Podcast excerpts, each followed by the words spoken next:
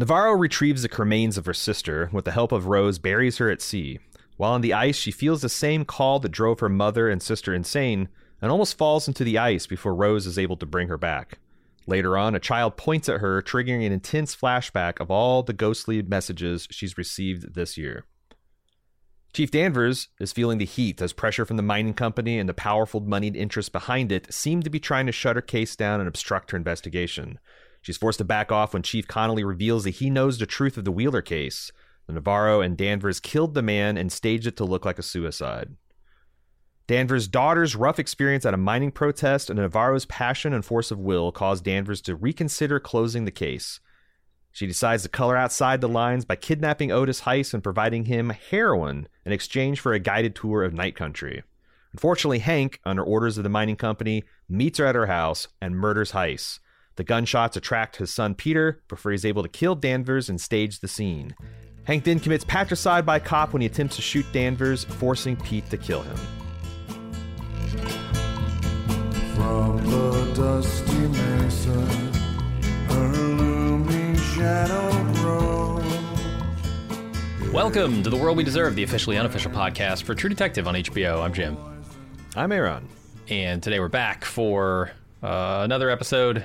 We missed the instant take, so I watched this a little late, but uh, we're talking about Night Country Part Five. It's episode five of season four. Uh, Aaron, what do you think about this episode? Uh, before I state, I would like it to be reflected in the record that I love and respect women. I I like them Uh, having a better Nothing a better good ever starts Hollywood. like this. I hope you I- know. I like to have a spirit of curiosity and respect towards indigenous peoples. Hmm Um, God, I hope there's no butt coming.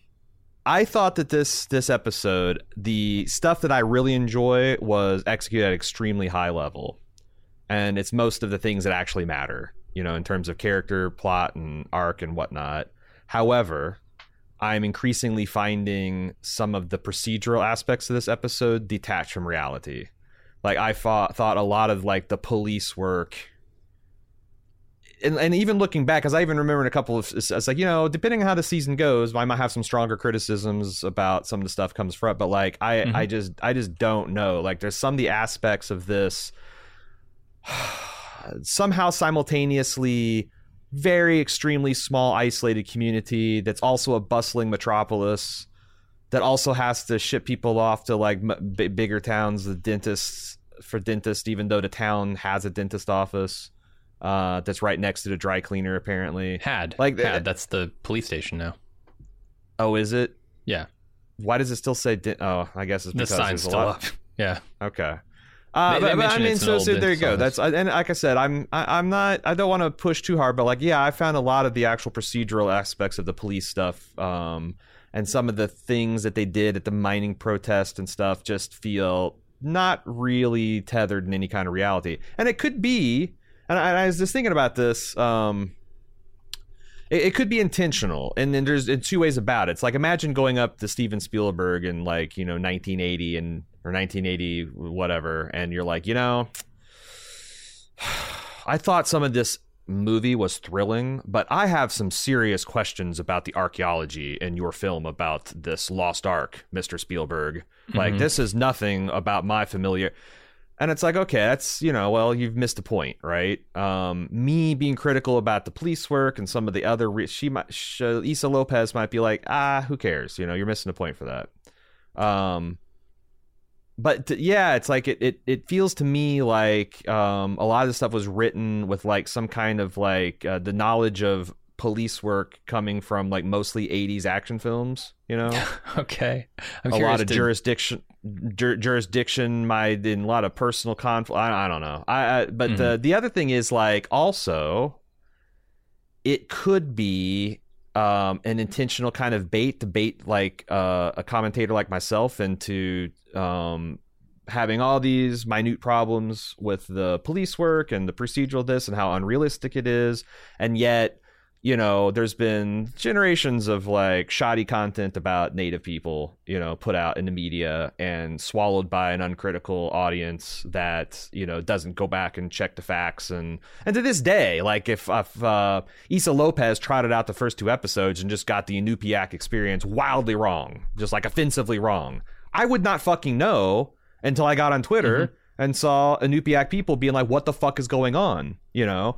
So like, it, it maybe maybe she's just like, yeah, I'm just doing whatever the hell I want to police work, and if uh, to make the good story, and if you don't like it, uh, that's I don't know. I got I, so it's like I might I might be getting baited, but the stuff I really liked, that shit with Hank and Pete has been extremely well told and just completely gut wrenching.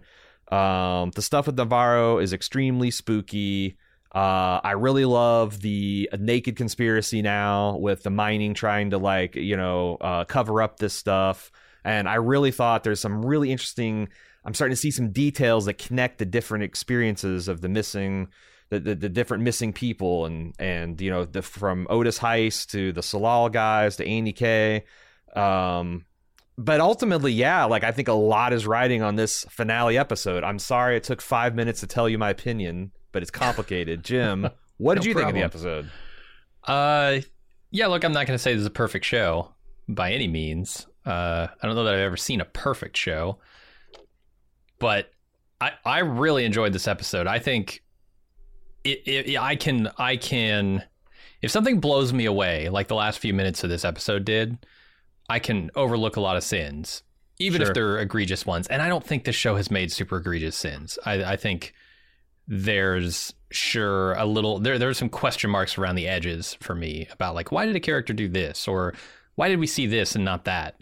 Um and and I will I will say if you have pacing issues with this I understand. I don't. I think it's been paced pretty well for my taste. Uh but this last few minutes of this episode if there are any sins to cover it's doing it because it is so a well acted. I mean a, a guy you know pete a, a guy who i don't know from adam uh as far as acting goes has really impressed me in that scene. There there's there's a lot of subtlety in that performance and then obviously jodie foster is just crushing it. And then john hawkes. I mean a guy that i'm kind of supposed to hate but simultaneously feel bad for he's nailing that uh, and in this scene, never more than in this scene. So I think that A, from an acting perspective, is incredible, and B, the it has paid off so much of that foundation. I mean, it's it's stuff that we looked at over the course of the season and said, "Oh, is this paced right?" You know, with Pete and Hank and Pete and Liz and all of the stuff that they're laying down there has paved the road to this moment, and it pays off so huge. I think it, that alone is worth the admission price for this episode. Yeah, I almost kicked it to you first because I thought it'd, it'd be better to have your positivity th- than than I could come in and like, yeah, and I think it would have played better. Shit, we should have done that. It's 'Cause okay. I completely saved agree. It. I, saved it. I complete. His podcast was Yeah. was going was on thin ice. it was cracking, was falling through, and and Jim Yep. uh, he pulled I me said, back. "Lay pulled me down." the edge. Why are you walking out into that uh, that ocean, Aaron? Mhm. Um, because you're exactly right. Like the way, like if if Issa had, I'm sorry, Ms. Lopez had to manage the plot here and there to get things to kind of like naturally. Because like I just remember this is my experience watching it. I was like, what the fuck? Danvers is just fucked.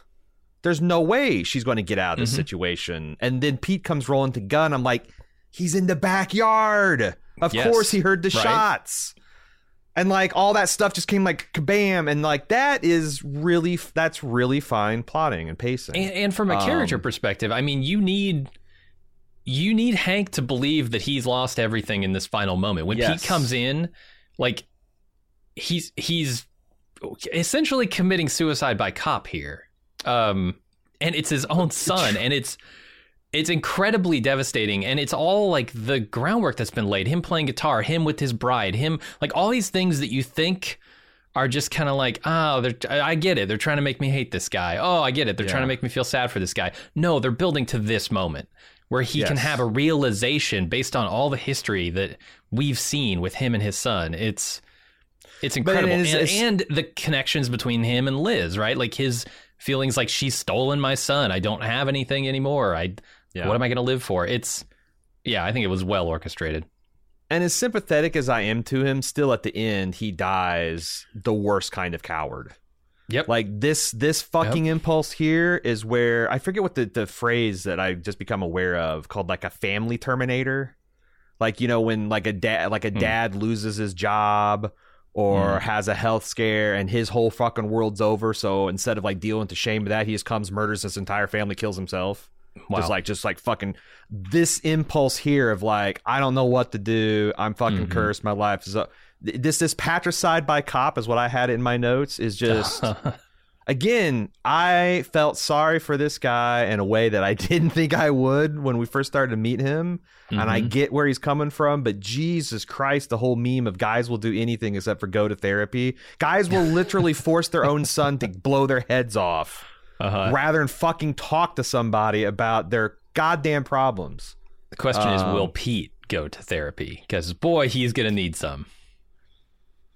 Yeah, and I don't think it's too late for Pete. I think Kayla's te- Uh-huh. trying to tell him that she's fucking serious about shit, but you know, like I I think there's a lot of stuff that um that that uh, that they're, that they're trying to code that he it's not too late. He can probably turn this around. He doesn't have to be his dad. Uh, Sure. And I don't think he wants to. I think he wants to be a better better man for Darwin. So I hope he gets it together. But on the other hand, Jesus Christ, this is a this is a lot. This is a lot of weight to carry as a young man. Oh yeah. Oh yeah, and especially into the next episode. I don't. I don't think he's going to be okay next episode. it's going to take years. Yeah, there is, uh, and I, I got a lot of other like uh, things here and there to, to talk about the episode. Things I liked, things I didn't like, things that things that felt funny to me with my experiences. But uh, that the the central stuff here is is real good. Okay. Well, maybe we should get into the episode.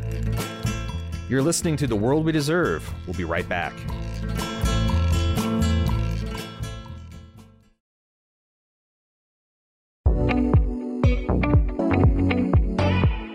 Here's what's new in premium content for our club members. No lunch this week, as I'll be traveling on vacation, but get ready for next week when we have the rare, elusive, dare I say, premium lunch with Talitha and Aaron.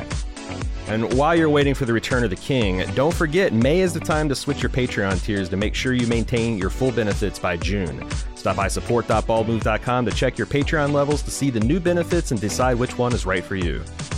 And finally, tickets are now on sale for Badass Fest 6. Come meet us live and in person, watch a mystery badass film with us, and then hear us record the podcast right there in front of you in a theater packed with Bald Move fans. Get your details and your tickets at baldmove.com slash live. If you want more Bald Move in your life, head over to support.baldmove.com right now to find out how you can get tons of bonus audio and video content plus ad-free feeds.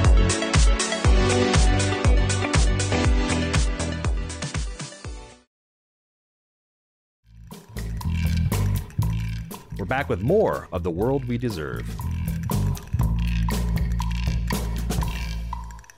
All right, Jim. I this is this was I was a hard, that was a hard intro to write. It's hard to condense all the things that kind of like go into the plot of this episode, and I found it very hard to kind of logically break these up into discrete things that we can talk about. Um, but I want to start with Julie, what I call Julie and Evie, and the Call of the Void. The this this kind of like inevitability, this destiny to Navarro and her family. Um, what did you what do you think of the cremate the, the let, us start with the cremation stuff. Mm-hmm. um, i will say that um, as you people probably know i missed the instant take. We missed the instant take. Jim was traveling. I was doing some some volunteer work um, and so i come into this episode with almost no awareness. Like I, I i or this is like the first time in a long time i've come into an episode days after discussion is formed around it. And i try to avoid it right? But i'm on social media i'm on reddit. I see like the headlines of like you know people saying you know oh my god this is an eventful episode or oh my god this is this or that or oh my god this is uniquely terrible or this is the one. So like i had all these like kind of thoughts swirling like what could cause people this late to turn against us when I saw a bo- the bodies being cre- the body being cremated, I thought, "Oh my God, Connolly's got his hands on the body and he just started burning them up." and I, they're like the first 30, 30 seconds of this scene i just like beside myself like no fucking shot are they oh my and it turns Uh-huh. out it was just it was just evie picking up her sister Yeah. Uh, which I like. I mean, I do worry that once those ashes go cold, there's going to be a bit of a problem for Evangeline because she's at that point truly lost her sister. But she she takes them out to you know she she makes them cold by the end of the episode.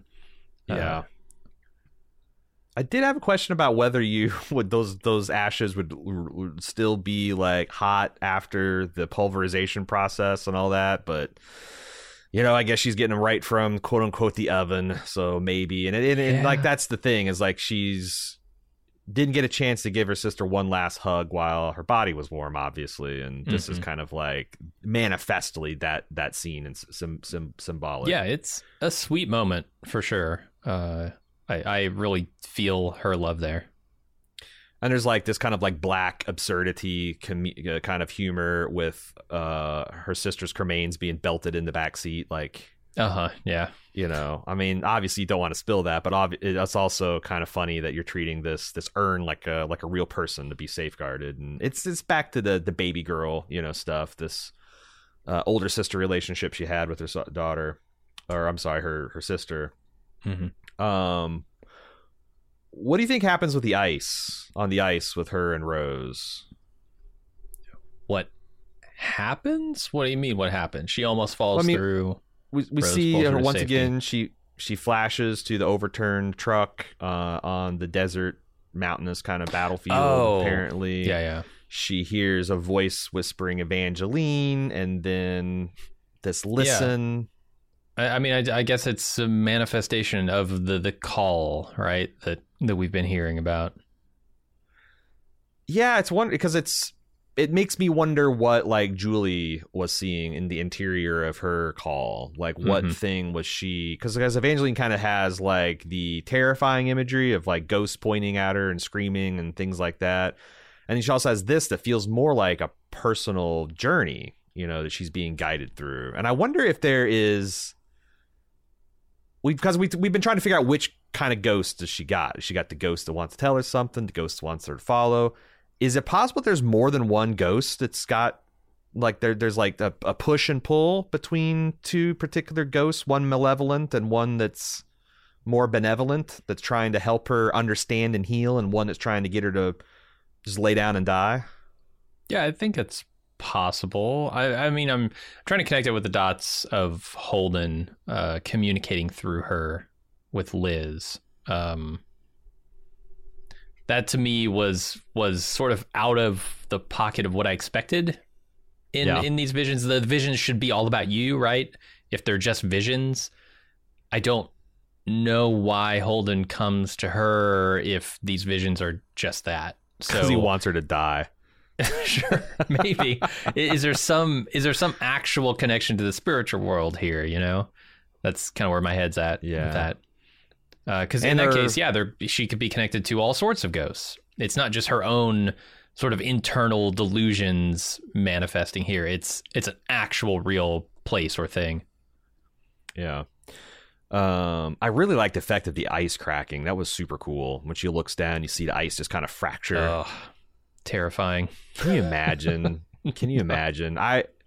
It's the yeah. It's it's it's, it's a nice setup to um the the Pete and Hank story that we hear later. But like the idea of like falling through the ice and into the ocean where there's currents and it's just you know it is also in the, it's eternally dark at this point. Not eternally, but for weeks on end. It's just it's a uniquely frightening thing, you know. With I, I think I've I've been Yeah. on record as like the most chilling death I've seen in bald move history was I believe season one in Fargo where these henchmen slid a still living man conscious into an ice hole and then plugged it back up. hmm Like I think that's uh and I've seen a lot, man. The, I could go Driver, you know, Bryan Cranston and Driver. okay that's a, yeah the, that's a really mhm, chilling. Bl- yeah, like Yeah, like that, but fuck that but scene i hate that scene falling into dark frozen water man alive uh oof and dra- oh yeah yeah let's move on before I, I have an episode um all right so she's later at the the laundromat uh the grandma's laundromat and she sees some hair moving in a pile of clothes. That that was interesting. Not her sister's hair. Yeah, not blue. Um, probably Maybe not even her- That's I what I was thinking.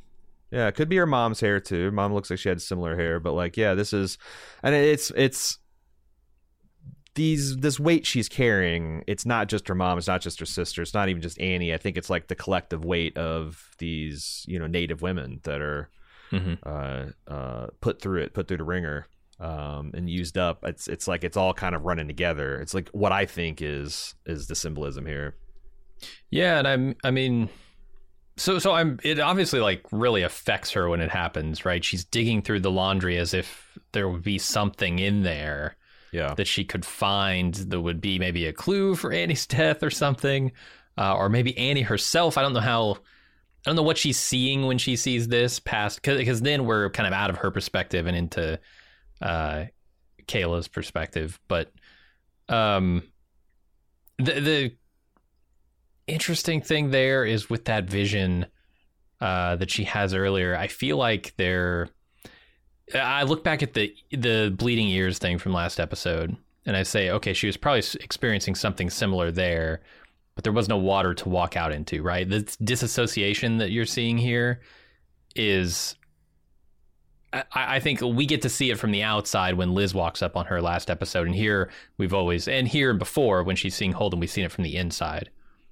yeah. So I assume that's what she's doing. She's just walking in in this kind of stupor, like she was sitting next to the Christmas tree. Yeah, and Rose, you know, she's not responsive. Rose is trying to get her to turn around and to stop, and Yeah, and that's interesting too. Which maybe we could talk about that uh, in the feedback section. yeah, yeah. There's uh, there's a couple interesting theories about Rose, which we'll have to talk about there.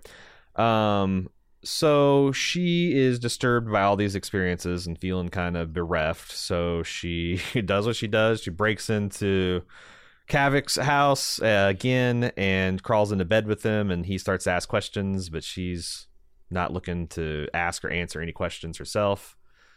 Nevertheless, um, when Liz will later call and say, "Hey, I got the you know the investigation's back on. I need you over here right now," um, you can tell that uh, Kavik wants to kind of like tell her to stay. This is bad for you. Just be Mhm. here, warm and safe and happy with me. But uh, he won't. He won't. Instead, he just says, "Come back." Just wants her to come back. Yeah. Yeah, that, Um, that relationship has developed pretty well. You know, it's uh, my feelings on it are a far side from where they were in the first episode. I can say that for Mhm. sure. Uh, I think they could be good together. I no longer suspect Kavik of murders because he's been such a side player here. But that you I know, would shame on me be in the final episode. mildly outraged if Kavik turns out to be a murderer. And I, I don't think Yeah. I've changed my mind on the Kavik. Uh, like I think Navarro's terrible for Kavik, and his life will probably be worse with her in it.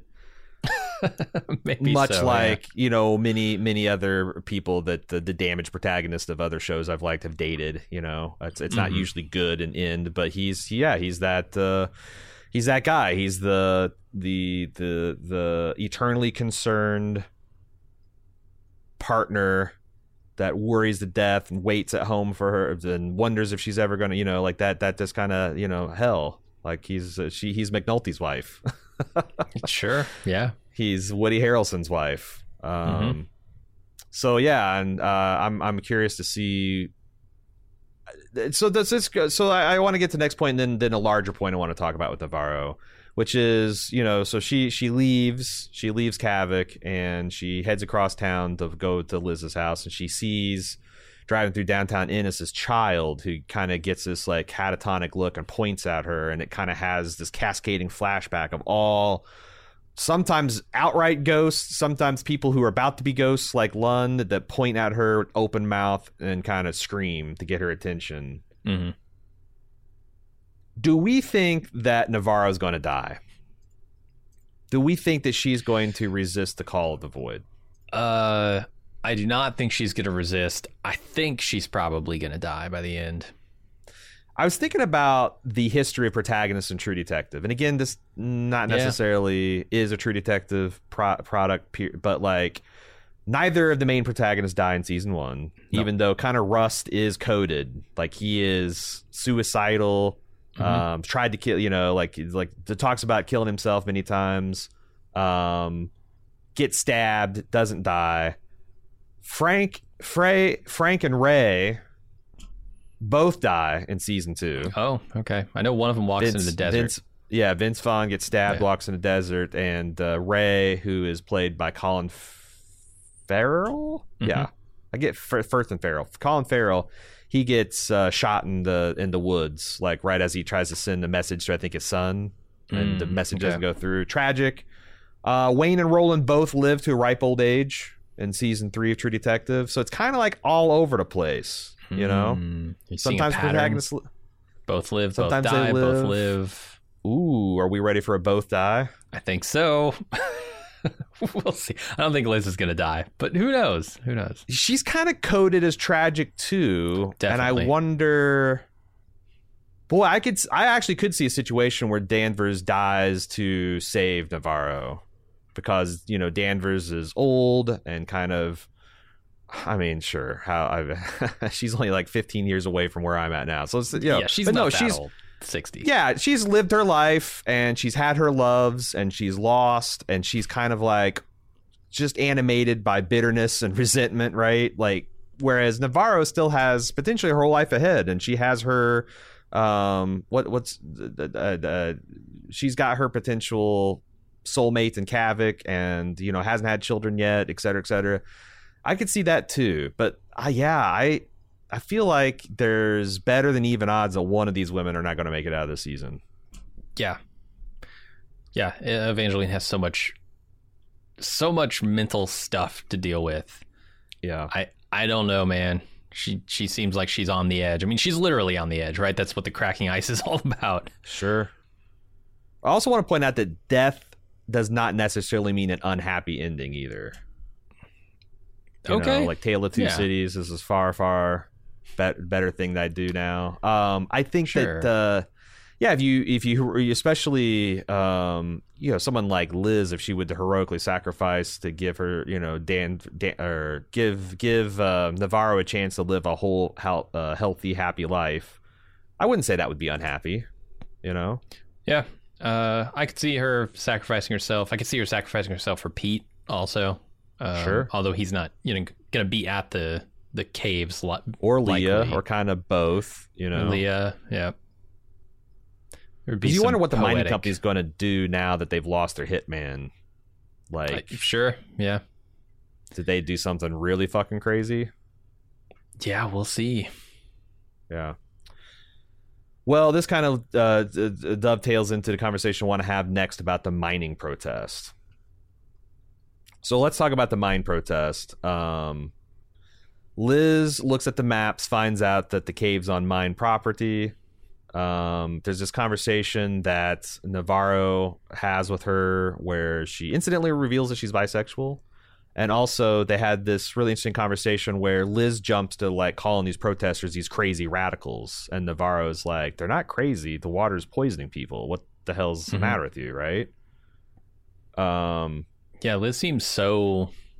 And then she says, "I know, I know," and, and it's like a, it's like a thing where she does know, like intellectually, but she hasn't internalized it. She and she's in such a weird position too. I, I kept thinking, man, Liz is a person with great authority in this place, and yet she has no authority to shut down the mining operation. I mean, she can't. There's no cause for it, right? Like according to by the book, like they're not doing anything illegal. If all the pollution results come back and say, "Yep, we're good. Mine's not a problem." She has no authority to shut it down even though she knows it's killing the town. It's killing the people in it and the babies and like it's killing her relationship with her daughter. Like there's nothing she can do about it. And it must be infuriating to have that much power but be so powerless for this to scenario. be yeah there's uh you know the the statement about the law exists to protect but not bind some people and also to bind but not protect others yeah. feels like It's that's of really Fargo, right? yeah yeah this and this feels Yeah. like it's ground zero for that kind of philosophy here where it's like Mhm. the minds have enough mo- uh, power and money to just buy research that says there's no evidence you know Mm-hmm. I mean, it'd be, it'd be nice if Leah could just be like a billionaire, like Tony Stark, and be like, "Well, there's Right. there- there's no there's no evidence that uh, I broke in and did this graffiti." It's like, what about these pictures? And he just light, lights them on fire. There's no pictures. Sure. Or she starts her own research station with her massive pile of cash, and they determine, Right. yep, there is actually pollution. Shut it down. yeah, yeah, yeah. Um, but there's also like I, I find it interesting to people's reactions to Leah, like you know the pride that she had when she had her like the finger smeared over her face and she's gearing up for the protest and there's a scene where her and her girlfriend Sherry are looking admiringly in the mirror. And people like I saw some people said that like that's evidence that the these people are not really in it for the right reasons. They're young and they're dumb and they're doing it more for the image. And I don't know because like I, I started thinking about like um US Marines on a whole are very very proud of their image. Like the image of a Marine in a dress uniform is something Sure. that inspires pride. I think there's probably two types of Marines. Um, I don't know what the percentage is, but there's probably ones that like always kind of wanted to be a Marine or like had that kind of calling to protect the country because of the heritage, because their dad or brother or uncle was one. And when they're standing in front of themselves for the first time in that uniform, they're probably feeling a lot of things, and I wouldn't call any of those things fake. And there's probably other people that, like, I don't know, there's probably a couple guys that just got into it for the look because they wanted to be a badass or whatever, and they're like, you know, and they're Uh-huh. feeling different things. But there's probably also a lot of commonality. And I thought what I got was like that Sherry is definitely there kind of for the look and for the vibe and for Totally. the Instagram post, but this is real for Leah. and, and it has to be. I mean, there's there's a reason they made Sherry white. Um, it's it plays into the theme of this entire season, which is the mistreatment of Native women in this place, right? And Sherry has the option to sort of just step away from it because she's not Yeah. wearing it constantly, right? Um, and for her, yeah, it does feel a little performative, maybe a little bit like, oh, I want to be with Leah, so this is kind of a thing that I can do to get her to like me a little bit. But then Yeah. at the first sign of any resistance, any any cost to that, she flees um, Yeah. and, and And- abandons Leah, right? Right, and that's one of the reasons why you a lot of times when you get really into kind of like protest uh, uh, culture or civil rights groups and movements, they are reflexively kind of distrustful towards. Outside. I hate using the word white because I feel like that just raises people's hackles, but it's true. Uh, you could say the in group, the majority group, the group that has the disproportionate political power, whatever, if that makes it more palatable. But yeah, because like there, there- there's there's a, this uh, common experience of when minorities are joined by the in group uh, to to be their allies is when the going gets tough, those allies melt away and leave the minorities there to face the disproportionate con- consequences. Or the other side of it is the minorities are there doing the peaceful protest, and then the white folks that feel safe start breaking windows and punching cops, and now. Again, Sure. when the legal consequences come, they fall disproportionately on. So it's like it, it's in a microcosm. the stakes are not of- there, right? The- the- Yeah. there's a, uh, there's an investment there. Like no matter how sincere you are in your beliefs that like this is the right thing to do, the stakes aren't as high for you Yeah, if you're an outsider in that group. it's different from being an ally and being one of the belligerents. You know, if you're like Sure. the group, Oh, yeah. that, if you're in the country that's being attacked, you can't fucking get out. You can't just be like, Mm-hmm. "All right, well, I'm just gonna peace out of this situation. If you're an ally to that country, you can always just be like, you know what? Spend enough time and money, and and uh, we've really supported you, but boy, what are we gonna do? Just let's just go down with you, and that's. Uh, It's one of the reasons why it's really hard to build coalitions and, and keep them going. But uh, No, I- I, I I, thought mean, I that think they did a really nice. good job with that uh, in this season, and I think you know that applies to Liz as well. And it's been the frustration of Leah the entire time. It's just why won't eh, why won't you a acknowledge that this is a problem and b do anything about it? yeah.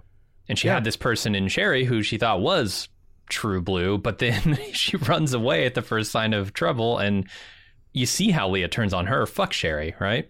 Right. Well, I mean, sure. And then into this situation uh, enters Officer Navarro in Mm. full riot gear to come protect the uh, the mining interests, um, which is seen as despicable by Leah. Um, I thought it's interesting that Leah's the one that throws the bottle that actually hits her in the head. Mhm. Um, and uh, she also sees the ghost of Annie. You can see that Annie is like literally judging her from the grave. And she gets hit by this thing, and then a fellow trooper comes in starts brutalizing Leah for daring to strike the officer. Um, Sherry runs off, and Navarro wades in and saves her, and then beats the other cop up. And here's here's a big problem. I this this feels patently absurd to me. Which part? Um, one of the things could have happened without breaking my suspension of disbelief. Navarro could absolutely punch this cop and cross that thin blue line and get tons of shit and an instant like you know time off to think about it uh, while you're under investigation review.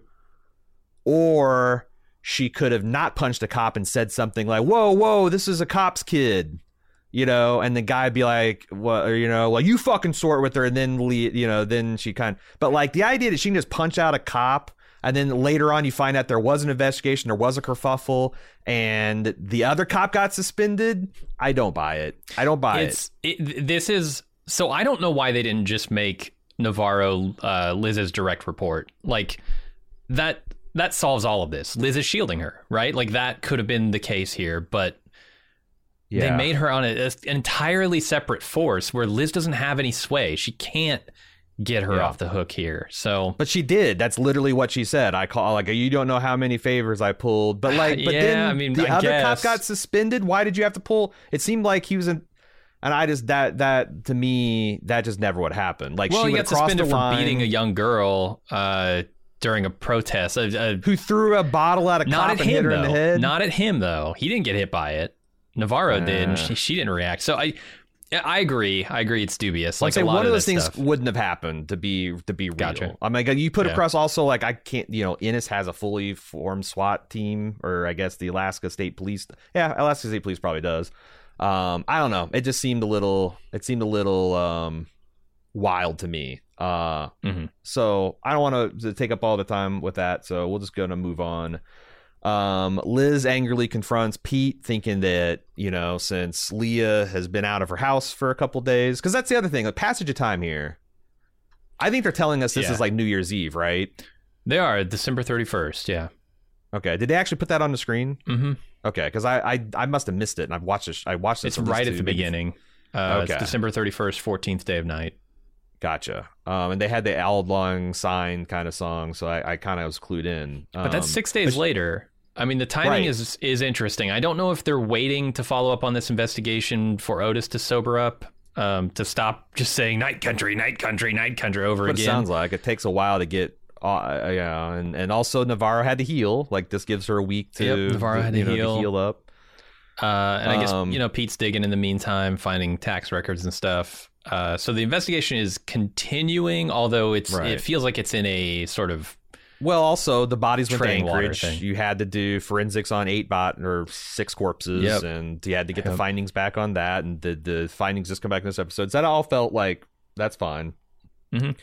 But then, so so Liz though she thinks that Pete's you know as uh, his wife's got Leah all spun up, and he's like, I didn't know anything about this. Um, Leah comes in and asks Liz to book her, and she gives her the cold shoulder, uh, which makes Pete freak out a bit. Um, later, Pete brings Leah uh, a Pepsi and chips, and they kind of talk about what do you think about this conversation. Uh, I mean, I, I like this conversation, and I, I know this is a very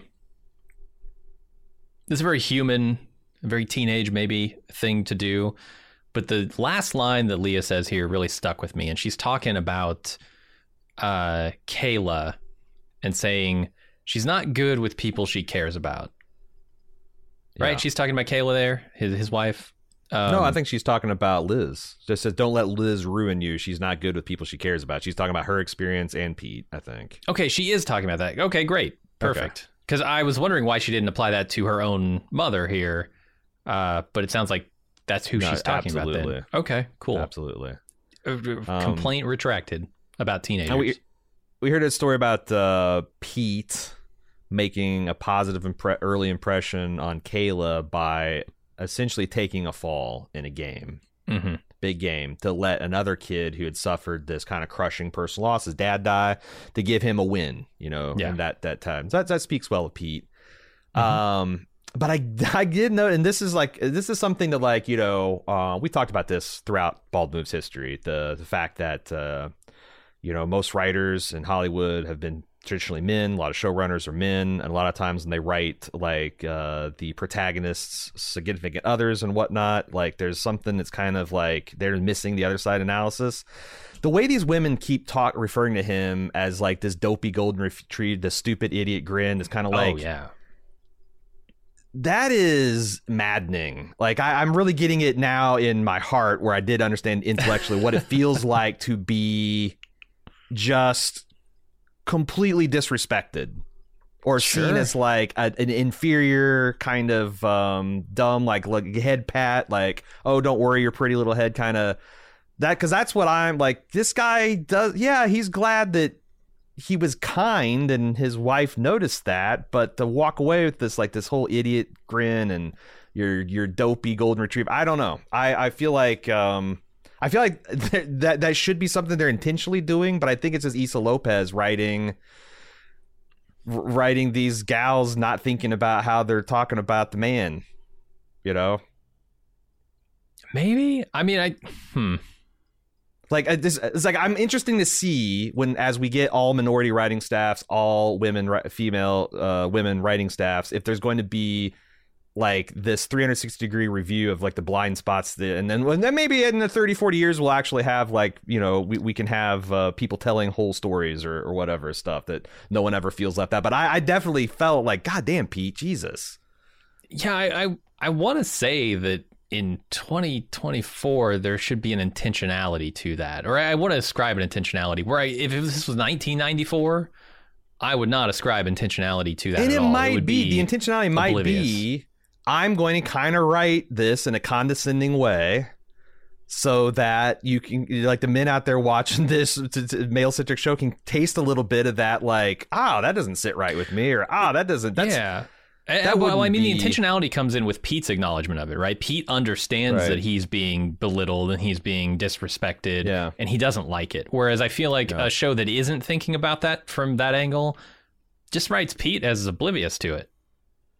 But it's also possible that Issa Lopez just has a little bit of a blind spot and she wrote all these things and she thought this is a really romantic, maybe. uh, supportive thing to say and it's really sweet to say and it kind of missed Sure. the mark a little bit. And that's fine. That's fine because I've seen a thousand dudes be li- like, and, and, and it's supposed to seem romantic and sexy and all that, but completely belittle and shit on their significant others in action films and police dramas and procedurals. Like it's like it's it's fine. It's fine. I'm not mad. I'm just pointing it out. Okay. Okay. Sure. All right. Um. So it's funny that she. Um. I, I I also thought it was interesting that like Liz's reaction is the typical parent like overreaction where um you're doing this to spite me. You're doing this to piss me off. You're doing this to punish me somehow. The idea that like her teenage daughter might actually have loves and passions and interests that maybe she is not doing this in an adult mature manner, but they are real to her and they're Mhm. not just childish attempts to act out. Whew, man, that's a that's a tricky Yeah. one. And Liz has fallen right into it. And she is but she but there's something deeper in her that knows that she's doing things all wrong and she's intentionally misunderstanding her right? It it comes back to when uh, Evangeline was telling her look there she's not crazy. There's something wrong with the water. It's killing people. Yep. and she's like I know I know. And and that's her acknowledging like I, I get it but I I don't know how to react to it. Hmm Well, it's like the I think that that's that that's a distressing thing about parents, right? You know, I just uh, recently watched the Pacific, um, the war, uh, was it uh, the, the HBO show, the companion to Band of Brothers. I think it's called The Pacific. And there's this fight about you know this father just as he's a doctor and he's gotten his medical waiver for his son, so he doesn't have to go to you know the, get get drafted. And this guy, as soon as he turns 18, he signs up uh, to join the Marines. He's going to get thrown in a meat grinder, and the father's just beside himself. Like, why the fuck would you do this?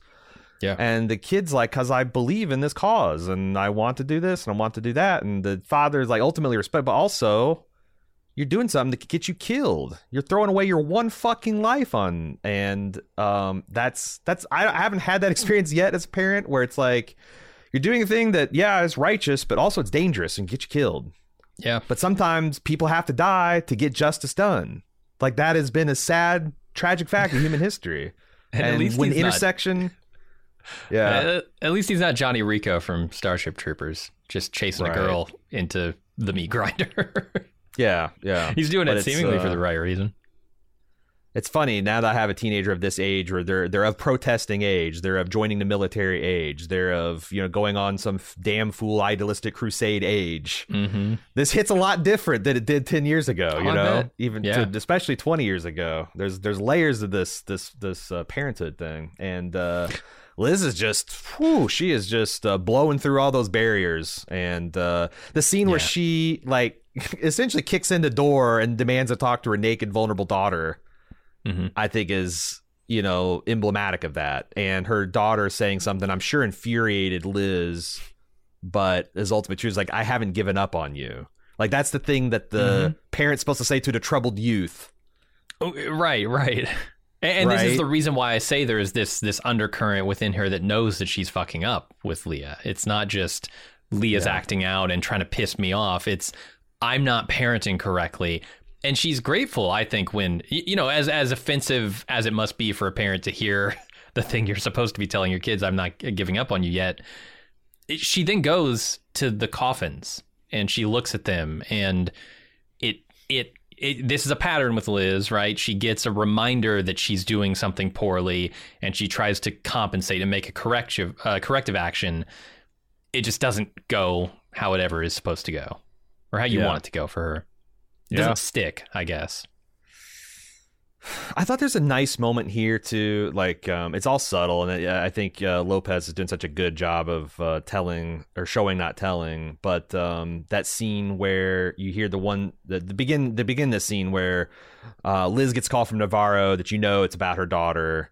And Mhm. then you get the conversation where Navarro's like at the payphone being like, Are you fucking kidding me? Really? Okay. And she goes back to the there's this thing where Navarro asks her if her how's her head, is it still bleeding? And she's like, no. And I and she's like, well, that's a damn shame because I think Navarro is still trying to find a way to keep from taking her to jail. She's like, is your head still bleeding? Mm-hmm. Okay, we'll take you to the hospital. Maybe I'll keep you overnight for observation. Your mom will cool down. We don't have to book you. All that kind of stuff. And then after the frustration with Liz giving up, and she does that whole fine if you're going to give up then i'm going to put all this annie weight on you Mhm. uh, she walks out and just like just just, just throws the jail cell open Yep. uh th- th- is is liz actually the chief of police in this town can can an officer from another department waltz into her jail and and free the prisoners like This officer, yeah, because there's a Yeah. personal thing here, right? It's not. This is not a legal matter at this point. yeah it But I, but yeah, it does make her look a little foolish, especially to the the like receptionist or whatever who's watching as all this is happening, right? it still feels yeah a little jank and it, that goes back to my complaint about the way they dealt with the mine protest you know and had like um if they wanted navarro to go across the thin blue line and go rogue why don't go ahead and suspend her so that this situation because like the end they essentially go rogue anyway they go rogue Mhm. for righteous for reasons because you know they know that Connelly's dirty and he's going to shut down an investigation. If they can blow this whole thing wide open, they can take down the whole thing. That still tracks with and and it tracks more cleanly if Navarro was just you know punching her way out of the system and like has lost her badge and essentially saying fuck the rules, fuck all that. Let's just let like like Russ did. I'm going to go off book. The only way to take these guys down is outside the law because they own the law. They have used the law to protect themselves. I felt like such an obvious way to make that uh, that through point that it second time really annoyed me that they went ahead went ahead because I didn't even miss it on on on first uh, on first watch. I completely missed that Liz said, "Oh yeah, the other cop got suspended Mhm. for punching my." But uh, now now that okay now I'm. Liz is the chief of police. Does she have the power to get an officer suspended for punching her daughter? Uh, uh, I don't. I don't. I'm I just, I borderline just. on it. Yeah, that, that that doesn't feel like American policing because that's the whole thing Oh, about American be. policing is Right. like you you know Yeah. you didn't see like black officers punching out their white counterparts for like brutalizing protesters over the George Floyd situation, you know, the Black Lives Mhm. Matter protests. Like that just does because that sh- that that that that that blood is thicker than water, you know. Right.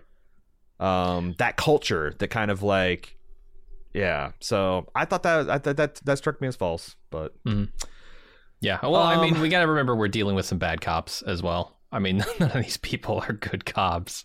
Uh, Evangeline's instant response to the end of this episode when she walks in on this horrific scene is, "Yeah, let's cover up another murder. Let's do it." yeah. I mean, not a good cop. Not by the book. Um, the other thing that bothered me is Leah says she's in the bathtub and Liz is equivocating and trying to kind of like get out, you know, trying to to not deal with the righteousness of her daughter's cause. And her daughter says, "Do you know how many children have been stillborn in the last three months?" And I was preparing to hear like two or three or four. When she said nine, I, I mean, it, it- she might as well said 500. How the uh-huh. hell have there been three babies conceived in this town of like 250 people in the last, and each each month in the last three months, let alone died? Like that just seemed like a crazy number, and it, it took me out of it a little bit. I don't but- have a great feeling on how big this town is. I will say that, and sometimes thought- it's because it's not it's not portrayed very well. Did is, did they give a number? I thought they literally had a like a assigned population like 273 or something at Oh, the very might. beginning of this series, and I'm like. Yeah, it might be in the intro, Um, but I skipped. No, the that's intro. like there's difference in the town. There's difference between the mining complex that has its own dormitories, and there's difference between the villages that you know Mhm. we've seen. But it still struck me as a shit ton of babies dying in a three month period. period. yeah. I'm, I'm just I babies. Period. Like, to. Like nine births in a village in three months in the, in the villages in Mhm. three months in this place would be like seem like a bumper crop. But I again maybe I'm maybe I'm crazy. Maybe I'm I'm I I admit to being ignorant about how many people are being born in rural Alaska on a monthly I, basis. I mean, if you if you look at how uh, promiscuous everyone is up there, apparently, like everybody's fucking everybody constantly, Is it you would expect to have an is it just abnormal number of babies. Is it just It's- Liz? No, I think it's everyone. And I she's mean, out of eggs, so she's she's not doing anything to the Sure. to the birth rate. Watch out for the polar bear. We'll be right back.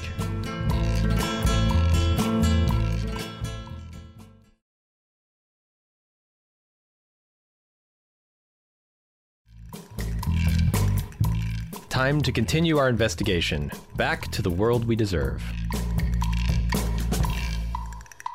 Yeah. Uh, but anyway, she hits her with Liz. I haven't given up on you, and that really stings Liz. So she goes to visit a shed in the cemetery because they're just piling up the bodies because the ground's too hard to, to bury. And the mm-hmm. groundskeeper hits her with like, you know, at least they can keep themselves company, especially the little ones. And Liz seemed especially moved by the tiny, tiny coffin of the little stillborn child. Yeah, where it says born on 1223, died on 1223. yeah. I mean, Yeah. that's fucked up. It's really fucked up. And especially when there are nine of them right next to each other. Mm-hmm. Mm-hmm. So this leads us to a conversation about the mystery. Let's talk. Let's talk about the mystery, Jim. Uh, the mystery is becoming less mysterious, which I guess you should expect five episodes in. But it really feels to me like this is just poisoned water. It's bad Yeah. water. How does it go back thirty years? So let's let's start with that. Liz visits To Otis. He's at well, I'm not saying the Tuttles. Let's let's Oh, let's, let's stay with the Otises. Uh, Sure. He's in the lighthouse recovering from uh, his rave. That's the other thing. It's like his ravings of a madman actually are just a dude high on heroin. It turns out. Makes sense. Um, Danvers, uh, he he's uh, th- th- he's he's says that uh, has this conversation about Clark and that he would rave about her being awake. Um, when I thought it's interesting, they showed Liz having a flashback to her son's hand warning about that. Yeah. You know, Because he somehow- said she's awake, right? Or she heard she's awake when that happened. somehow she's getting some psychosphere echoes from the ghost system. I mean, it's- she's I drinking the water, was- right? It's true. They say it's not as bad in the town, and maybe that's why she's only a little ghosty, and Mhm. Navarro is full ghosty. But uh, does Navarro live out in the tri- the, the tribal villages? I- She I just felt like crashed her with- house with was pretty Qavvik? remote, but I don't. Have we seen her house? Once, Yeah, we did. Liz Yeah, yeah, you're right, you're right. The cans. Yeah. She doesn't live in town. She might get to Right. Blackwater. Um. So uh, he says he doesn't want much about Clark. Big question is, do we believe him? And now he's dead. It it it, it probably we're not going to get the answer to that. But like, I wondered if he is trying to hide something a little bit. I didn't get that vibe, Okay. but I would certainly entertain the idea. Uh, so she asked him about 30 years ago what happened, and he said there was a cave in, the men got trapped in the ice, there was a blizzard, which I think is interesting. The last time something like this happened was during a blizzard, and it seems like we've got a full blown blizzard. Makes Mhm. me wonder when Annie K disappeared if there was a blizzard, if there's something to that. Uh, in in the midst of the storm, the men could hear something screaming and howling and weeping, and other men started to follow the sound. And he tried to go after them, and then he said nothing. He woke up in a hospital. His eyes were burnt. His ears were shit. And uh, that's she that's says- all. That's all he knows. She says, "How did you survive your injuries?" He says, "Fuck, man, did it look like I did? Uh-huh. look at me." He's got big cricket energy. Oh rickety yeah. cricket energy from uh, Always Sunny in this Mhm. episode. Um, what do you do? You what do you do? You do you kind of get? Did you get my Blizzard connection? The fact that there was a Uh, yeah, there- Blizzard, There's one a brewing right now, a category four yeah, in the current day. Um, Yeah. I don't know what that would really have to do with the actual, you know, circumstances of it. I mean, freezing Is to death faster is possible in a blizzard for sure.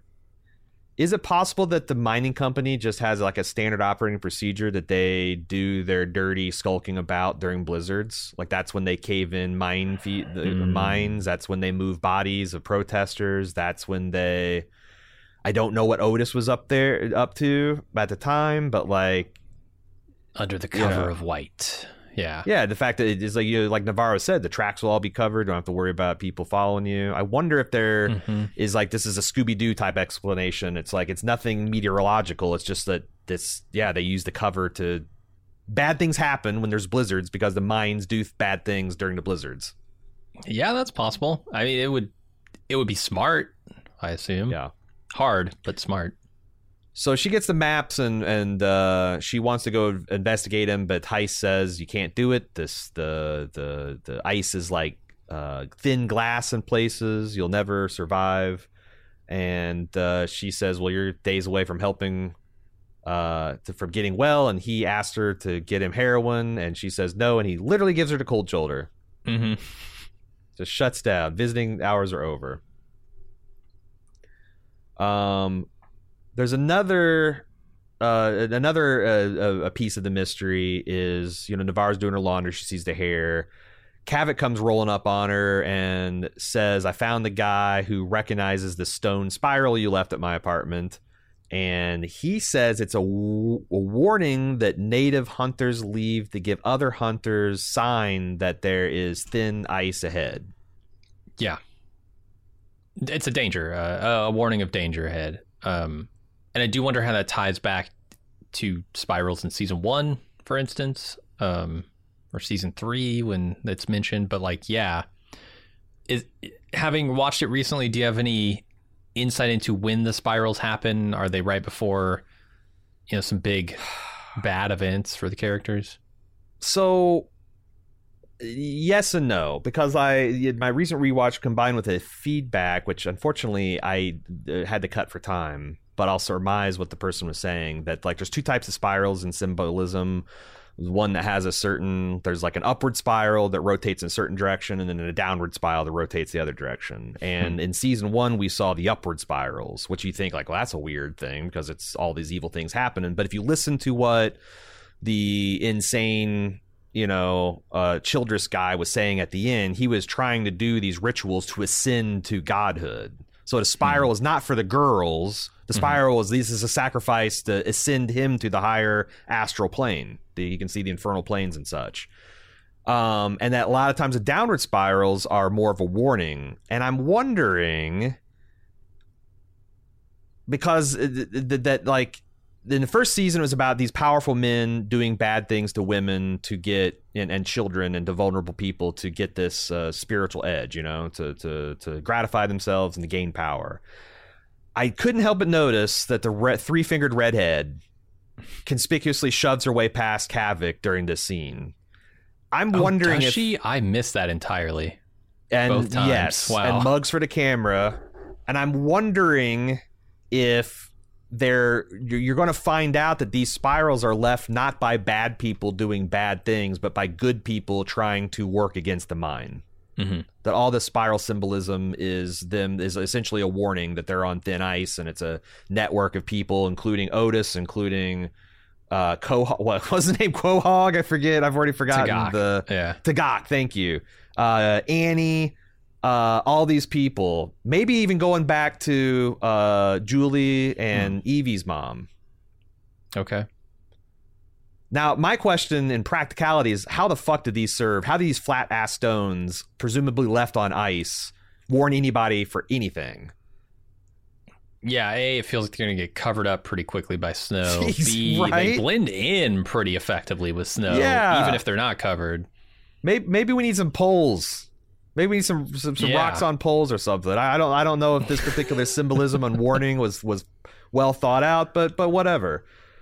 But yeah, um, Yeah, I mean, And- and- leaving that before he, you know, Vamooses is him trying to tell them something, right? Because it connects him to the ice, and he may Or- know about the caves. And or might be a message for anyone else to follow it, you know, the of the network to follow where he went, that kind of thing. Could I also be, thought it was interesting that right as the redhead is walking past, that's when the guy starts talking about the grandma, talking about night country. And if they fell into Hmm. the cave, they'd fall in the night. So that's why I speculated last episode. The night country literally is the, the cave complex. yeah, it seems so. Uh, so Navarro has examined the maps, and she comes into Liz's office with head full of steam, thinking that like, uh, I know how we can get into the caves because the previous scene they just they they established that the mining company has destroyed the entrance to the cave, which we'll be talking about here in the conspiracy. She's like, I know how we can we can uh, get around that. We find the highest point inside the cave map, see where that corresponds to the outside world, and we can essentially break the ice to get in get into the to, to the tunnel. And Liz, the source, says, you know, we can't do that because the investigation's being um, canceled and all that. But um, that's probably what they're going to do. The only question is now is like the it's so much more dangerous because they don't have a guide.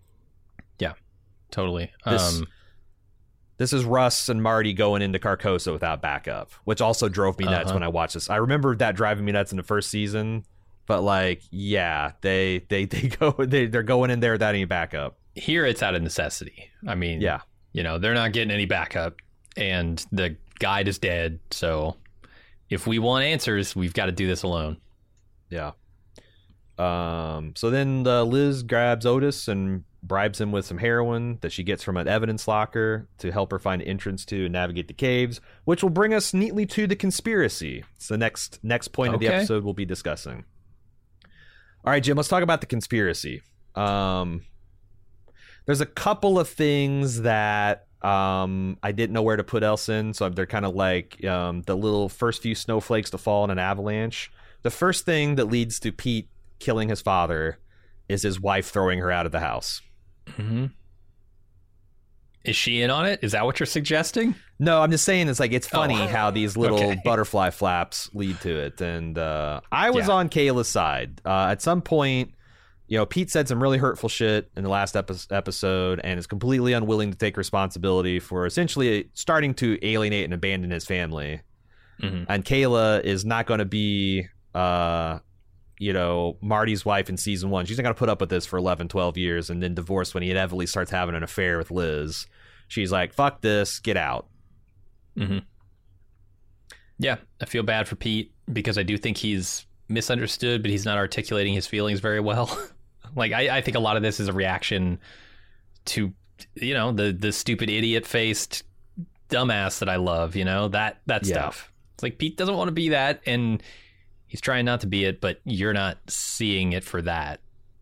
And also, the older I get, the more I realize I've, even though I've tried very hard not to repeat the patterns of my parents, that I have just mm-hmm. for sheer repetition and force of habit and example have fallen into those. I Oh, think it's interesting that like um, there's this great framing device we talked about. It's like during the mine riot, it's kicked off by Hank singing this just like blow your head off depressing song about how there's no love, never Mm-hmm. been genuine love, either lost or found. There's no God. There's no hope. I am You're what, what, bound what- to lose. What's the use? Yeah. I'm bound to lose what's a and and Pete uh, with his backpack or his duffel bag heading over to move in his old man hears this and kind of like listens. It's just like you know he's never heard his dad play guitar. Yes. He I hears this this, um, and then when he calls his dad, his dad says, "Oh, I was out working on the truck." Mm-hmm. Cannot open up even a sliver of emotional availability to his son. And then Pete lets him have that, Uh, uh, which I think is interesting, right? Because he's he's outside his house. He's listening to him play mm-hmm. guitar. He's called him on the phone, and Yeah. he says, "Oh yeah, I'm about five minutes away." And he's sitting on his front porch. He doesn't want to knock. He doesn't want to let him know that maybe his son did hear him. You know, it's yeah, it's a really, I mean, it's not a healthy dynamic, but it's an interesting one. Well, especially since there's another waypoint in the fucked up parent trail where when Pete calls and tells his dad, "Oh my god, my wife's kicked me out." Hank's a little happy. right? Cuz like there this is something Liz's lifestyle manifesting negative results for his kid, and Not he's only that, his kid but- will see that. It's something that he can relate to with his kid. That too, yeah. like like there's something like oh you're taking there's some kind of perverse pride about and i've seen i've seen this with real parents and children like you know when the you know somebody when their kid drops out of high school or flunks out of college like you know there's this kind of like kind of smile like ah you're you're you're a chip off the old block and i think it's kind of fucked you know I'm I'm gonna go back to Starship Troopers again. That's the exact reaction that Rico's dad has when he says, uh, "Yeah, it's just when he's about to wash out." Yeah. He calls parents, says, "I'm coming home." His dad's like, "Oh yeah, come on home, kid." You know, he's trying to put on his sad face, but he's smiling. You can see. Mm-hmm. yeah it. the idea that yeah the idea that your child has experienced a failure and is hurting over it and you're like oh man i i know exactly how to parent this because i know exactly all about get being or and I told you so too, right? Like I told too, you yeah. that this was going to work out bad for you living like Yeah. Liz. Come back to me now cuz I told Yeah. you so. Yeah. It's gross. So meanwhile, we start with the actual conspiracy is going to lead to a tragedy where Doctor Who calls Liz and and says you need to come down here to the mines right away because uh, there's this big thing that we got to talk about, and uh, she sees that there's some kind of trap because why the hell is Connelly there? You know, Mhm. But uh, at But this, she's uh, eager to Pete- go because she just got this evidence from Pete that the mine is connected to the people who are uh, saying how much pollution is in the ground and they're paying them. Yeah. She wants to go And over there and really bust Kate's balls. and all goes up that the, the, the Tuttle United they get net name checked again, but like yeah, that the the Yep. mine has been dealing dirty to this community, and she goes in with a head of steam because there's something she wants to discuss. So she drives out there, she breezes into Kate's office. That's this mining facility also seems way too swanky for what it is. Like th- this should be like a broken down trailer.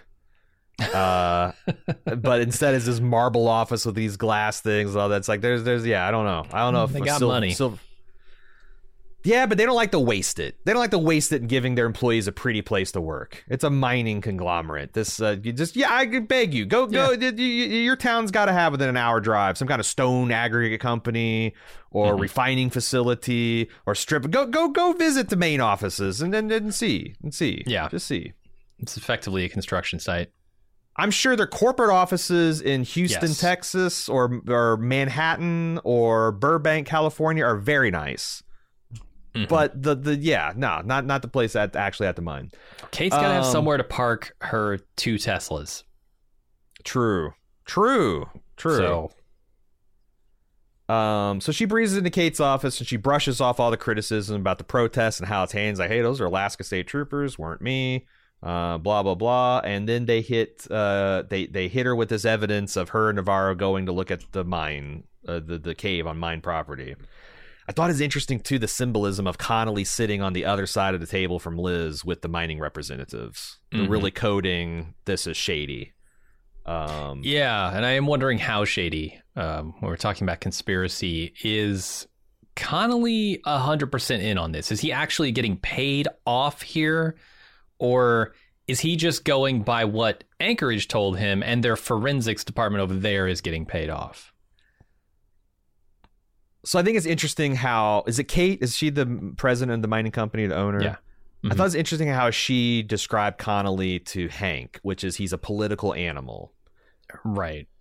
and I, I thought that that reminded me a lot of characters like some of the middle characters in like True Detective. Like I there's a, several people who were not like part of the conspiracy, but were like getting their bread buttered by the conspiracy, or you know, are are not going to look too strongly at it because it's going to. But if they had the evidence, you know, if they had all the evidence laid out, they would probably take action, right? And if it favored them as well to do so, which it yeah. would, I mean, making a huge bust like that uh, could, you know, make Captain Connelly into, I don't know, President Connelly? Who knows? Yeah. That's why, and that's why Rust and that's like what Rust and Marty kind of quote unquote won in season one is because they were able to find the evidence and they were able to make that connection. They're able to like you know, Mhm. um, but that's what I, I I think that Connelly is not. He yeah he's just a political animal. He wants to advance. He wants to get money. He wants to retire. And bucking the mine for you know, especially if the mine has bought off the coroner apparently, because like Mhm. this slab avalanche theory is It's bullshit on the face of it. bullshit. Like, okay, Yeah. I can buy. Like, it's one of those things where it's like, if you are just reading headlines or you just you're following this news case on Twitter, it's like maybe, and you don't think about it, and it's like, okay, yeah, research scientists. It's the last sunset sunset of the. Of course. Reminds me of, I'd want to like, see the- that. Yeah, it's like the opening of like what is it, season three of For All Mankind, where like you know, because on the moon base that they'd have two weeks of Yeah. no, you know, and, and they'd all go and watch the sunrise together. I could see Mhm. that. I can't see them getting fucking naked and Uh-huh. stacking their clothes up. The and do- clothes are the smoking gun here. That that's not what happened. yeah. So it's like, Although this I do love to watch a sunset naked. I don't in like to do it at thirty in- below. Yeah, in negative Yeah. thirty weather during a blizzard. Uh-huh. I was about to say these guys are weird enough that I would buy them doing naked drum circles, but you know, not not when it's not when your your nutsack will literally turn black in thirty seconds. You know. Also, That's- I have not seen too many mountains. Where did the avalanche come from? Like, I know there can be mountains. I know there could be tall glaciers. oh, there's I know, huge like, mountains in Alaska. Sure, absolutely, but we haven't seen any of that in the landscape. It's Yeah. all flat from what we've it's seen. flat. Yeah, the mountains are very distant in the background. Is there evidence of an avalanche nearby? I mean, shouldn't there be some sort of uh, residual caused by hundreds of thousands of tons of snow and ice and rock coming down a fucking mountain or Yeah. off, The- off the side of a glacier? Like, what what the what I got from this is this is an obvious lie that no one familiar with the case is going to buy. But Yes. like no, these scientists were all they they're all recluses. They all didn't have friends and family that cared for them. They might have been handpicked for that reason. uh huh. Um, that seems like it's a way too big a conspiracy to handpick research scientists that you could kill at any moment if it needed you needed to. Uh-huh. But um, you know, But no, th- uh, you're right. This is an obvious lie. It, it's it's one that like on the surface of it is like okay, I guess we buy that. But if you dig, if you even scratch that surface, you know it's not true. Yeah, and it's not it's not meant to convince anyone. It's meant Nope. to just put people to sleep and get on to business as usual. And you can see that like, you know, she um she drops the Otis Heiss name drop and you know the mining company lady just is resolute in that um you know these are all consistent injuries of flash freeze and uh, she hits him with the financial connection, and that like took the mind lady back. But she's like, I don't see how this has anything to do with a weather event. And Liz is like, Fuck your weather event. And you know what? Your husband sucks at bed. And yeah, This is so poorly played by Liz. Like she she shouldn't have answered any of these questions. Her first statement is the right statement. It's police business. hmm That's it. Period. I'm not talking to you about it for a second more. If you want to take over an investigation, Ted, say so. Otherwise, I'm going to Uh-huh. conduct this investigation in the way I see fit. Yeah, and I'm certainly not I'm not going to try and blow up your spot here where there's nobody to call you out. I mean, if she if she thinks that Connelly in this situation is going to go, "Oh, well there's some circumstantial evidence connected to this uh, Norfolk company, uh yeah, I guess we have to arrest her." She's insane. Yeah, and I'm gonna give some credit to Lopez, um, who I think some of this is like Liz Oh, yeah. knows she's going into the lion's den, and she's trying to see she's trying to see how deep the rot. Maybe she's even trying to like determine whether Ted's in on it. Yeah, she might. know. She could definitely be fishing for information here. Ga- Just way throw Marty this out there, see how they react. The the exact same way Rust was doing in season one of True Detective when he's talking to the, the investigators working a 2015 case. He was only Right. there to find out what they knew Yep, and only ca- letting them know things and he drink was comfortable drink a lot of beer too, and and take him a for a ride beer. on yeah. on on Marlboro Reds and and Lone Stars. Yeah. uh No, I, I think you're Uh, right. It's that she's fishing here. And the thing is, like, what what finally, you know, I think makes the scene work is the fact that Connelly has discovered something that I think a lot of people suspected, but they couldn't prove, and that's Liz and Navarro killed the Wheeler guy. Oh yeah, yeah. So Mm-hmm. he backs her to fuck off with that because that's obviously gonna that's that's gonna kill, yeah, career, probably land her in jail too. Mhm. Um, so he tells her to go home. Shit's over. Uh, Kate, meanwhile, uh, meets with Hank in her SUV, kind of butters him up a little bit, and then hits him with a like, ah, man, that Danvers just isn't gonna let this go.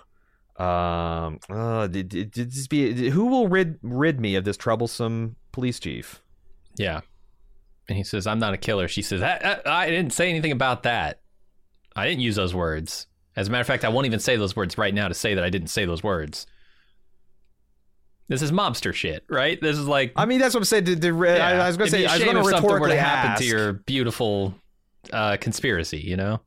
I was going to ask, do rich people think they can get away with this? And like, no, clearly they do. That's it's uh, we we've gotten the returns on that. There are certain rich folk that think that they can they can get away with this kind type of stuff, and as long as they, as long as it's it's like people on the drug forum being like, a friend of mine Mm-hmm. wants to know.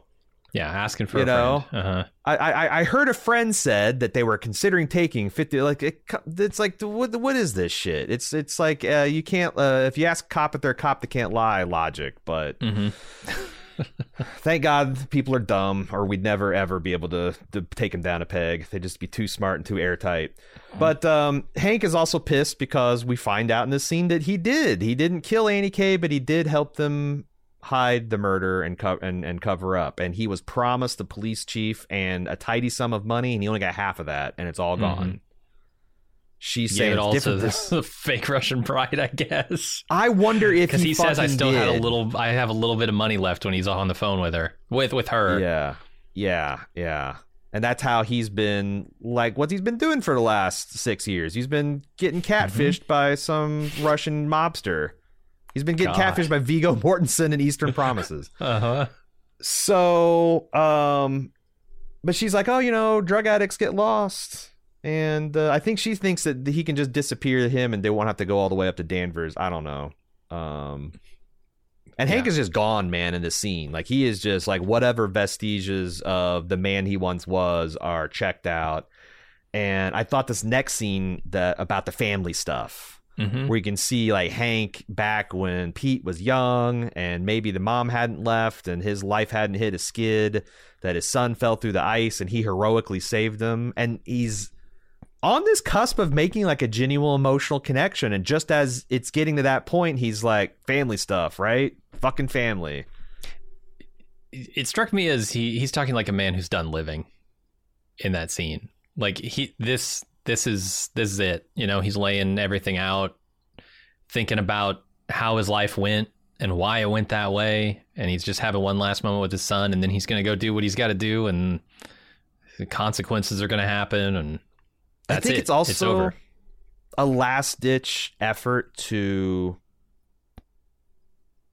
convince him like the the Pete kind of owes him because I saved your life and I would that that I was a good dad. I did the number one job of dad and also you should back me.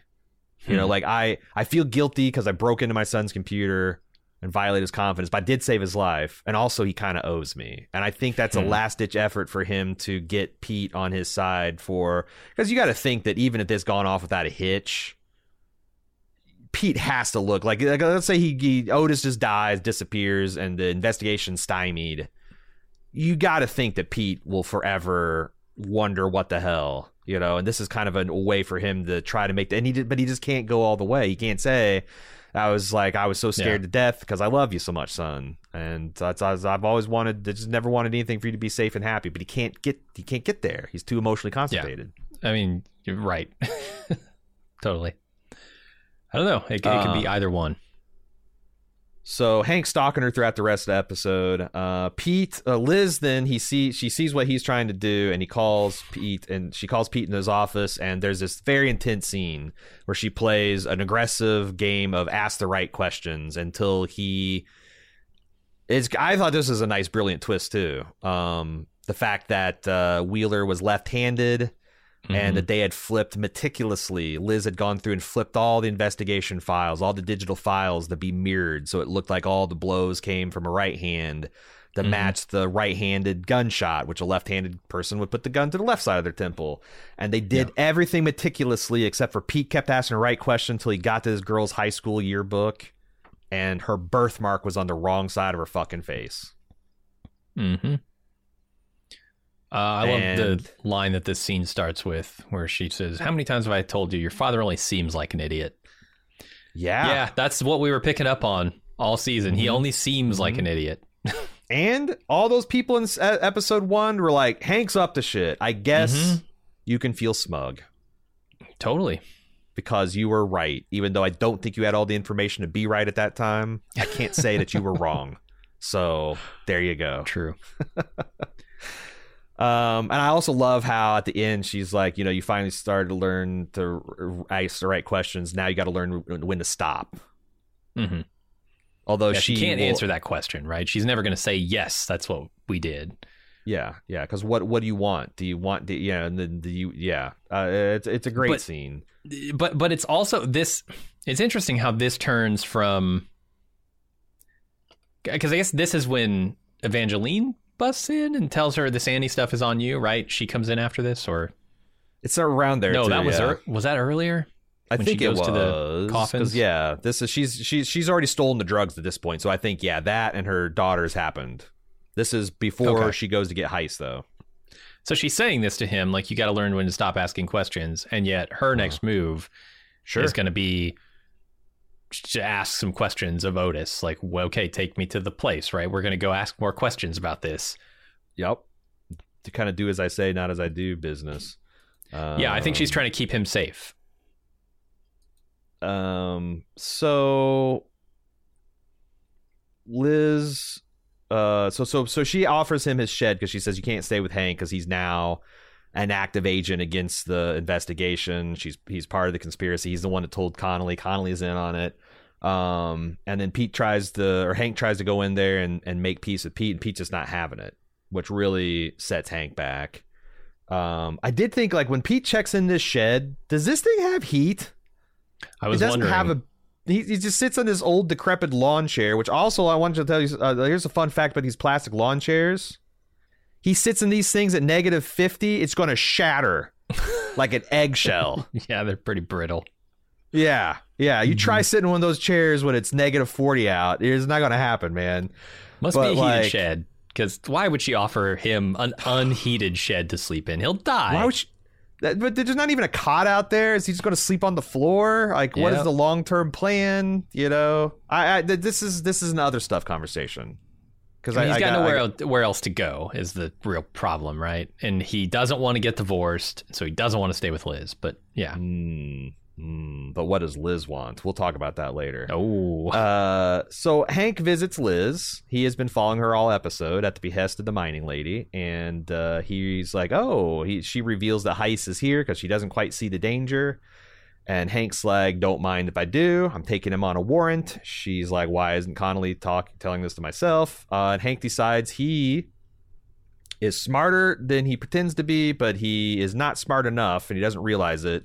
He's going to try to do a Liz and and Evie special. He's going to try to stage this up and make it look like a a murder. Um, you know, the Otis was, you know, this this is what it is. I was here to serve a warrant, and Otis got agitated.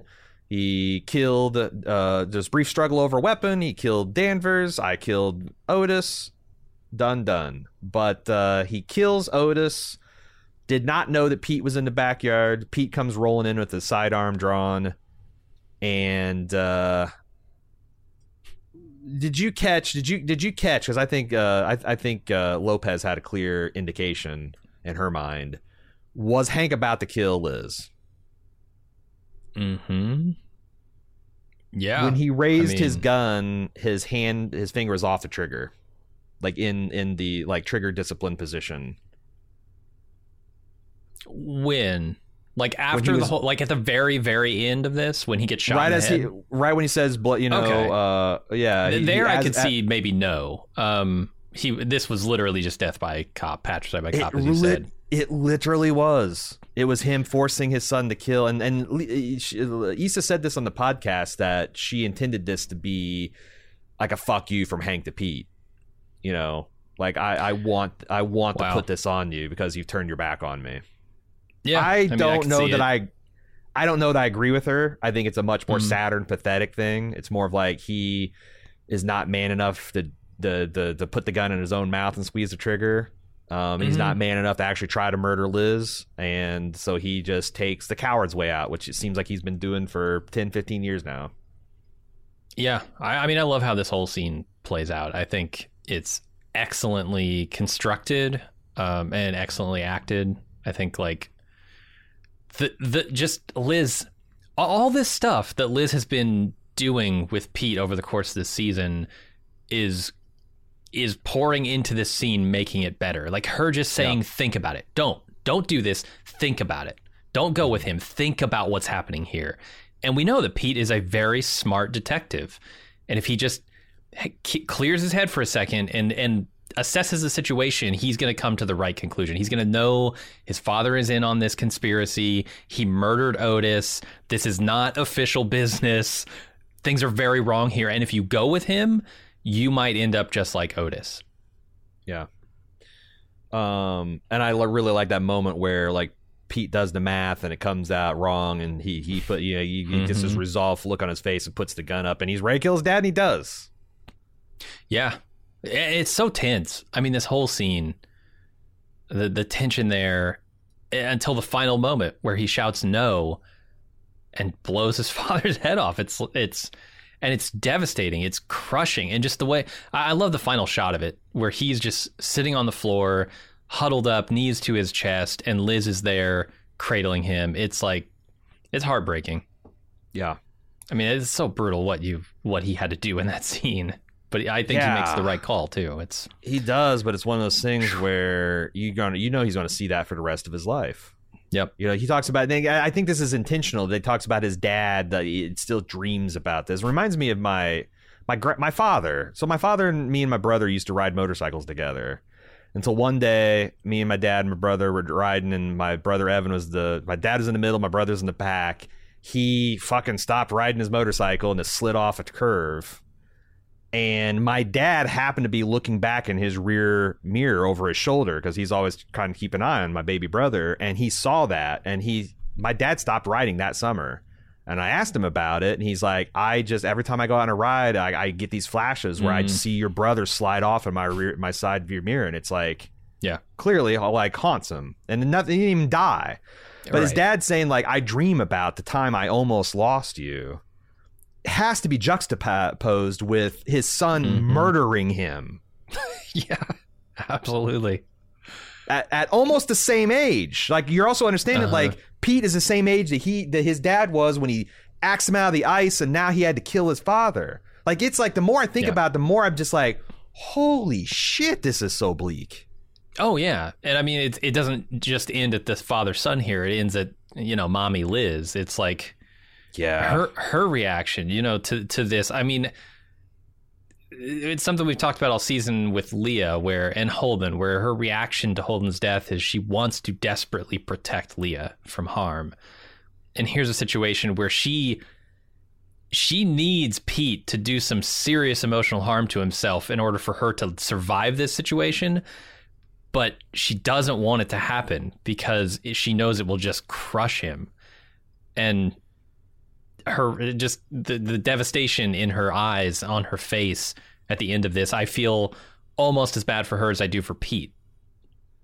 Well, I got, I got, I got a hot theory that's going to come together here. Oh, uh, no. The next conversation where the storm outside's really picking up. Navarro comes as Liz is freaking out, wanting to get Connelly involved, and Navarro metaphorically slaps her across the face and shakes her and says, "What the hell are you talking about?" He's going to, you know, I don't. He's going to put it all on the kid. He's going Let's to shut cover down this the up. investigation. That's what we do. And she's and she's like, "This is too big to fix it." And he's like, "Nope, we're going to fix this shit." And uh, Pete volunteers to help. He's very got a weird. I mean, yeah, he's got he's got a weird affect throughout the rest of this scene. He's just shot his dad. I Uh, think there's he's even more to it than I think. that. You know, he's he's he's in shock.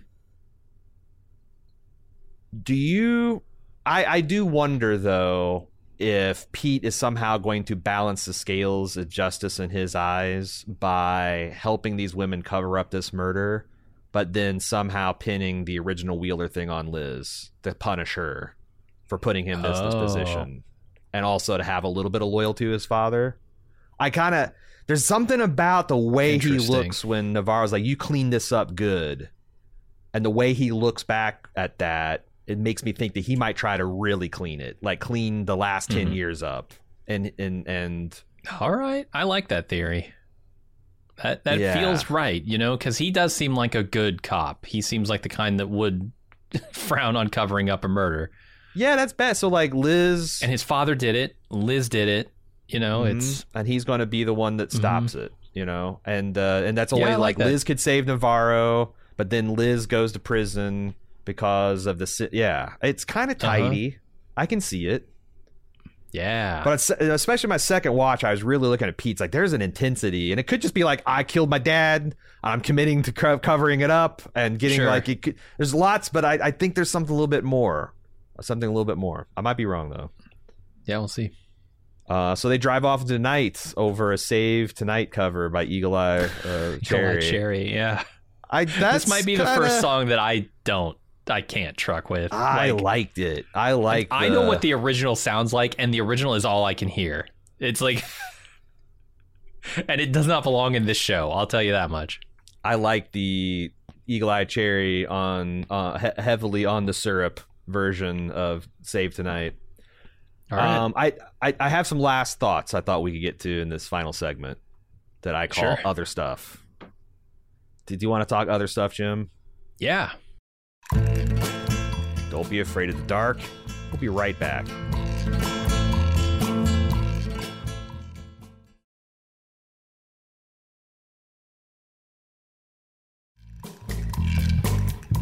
She's awake, and we're back. Here's more of The World We Deserve. Liz is trying to fuck Pete.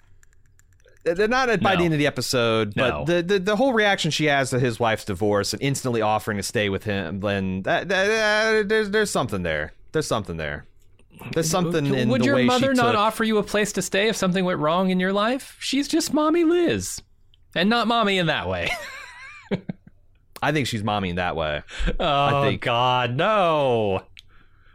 I mean, I don't know. And she's like assuming the divorce when it, I don't know. I, I, I thought I I thought there was something there. I know we've been debating it, and uh, there's something inappropriate there. There's something Oedipus, I can't. Oedipal.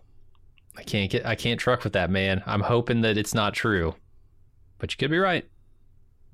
Question, because this is a lot of people. A lot of the feedback was about this. Uh, did Navarro look beat up enough to you? Uh, and or should there have been Mm. more discussion about the ears bleeding? A week later, That it's that was borderline. my reaction. Yeah, a week later is borderline. Like, I don't think she would look super beat up anymore. Especially, I mean, I, I don't know. I assume part of the reason she didn't look super beat up the next day is because she was probably wearing some form of makeup. Wait, what are we talking about the next day? Well, when she first got punched by the dudes, uh, she she went and attacked those dudes, right? And she got beat up. But then the next day she comes in and she's kind of like looking. You know, bruised but not. Yeah, yeah, okay, okay. Because I thought she definitely looked beat up. It just looked like a woman who's put on some makeup and Exactly.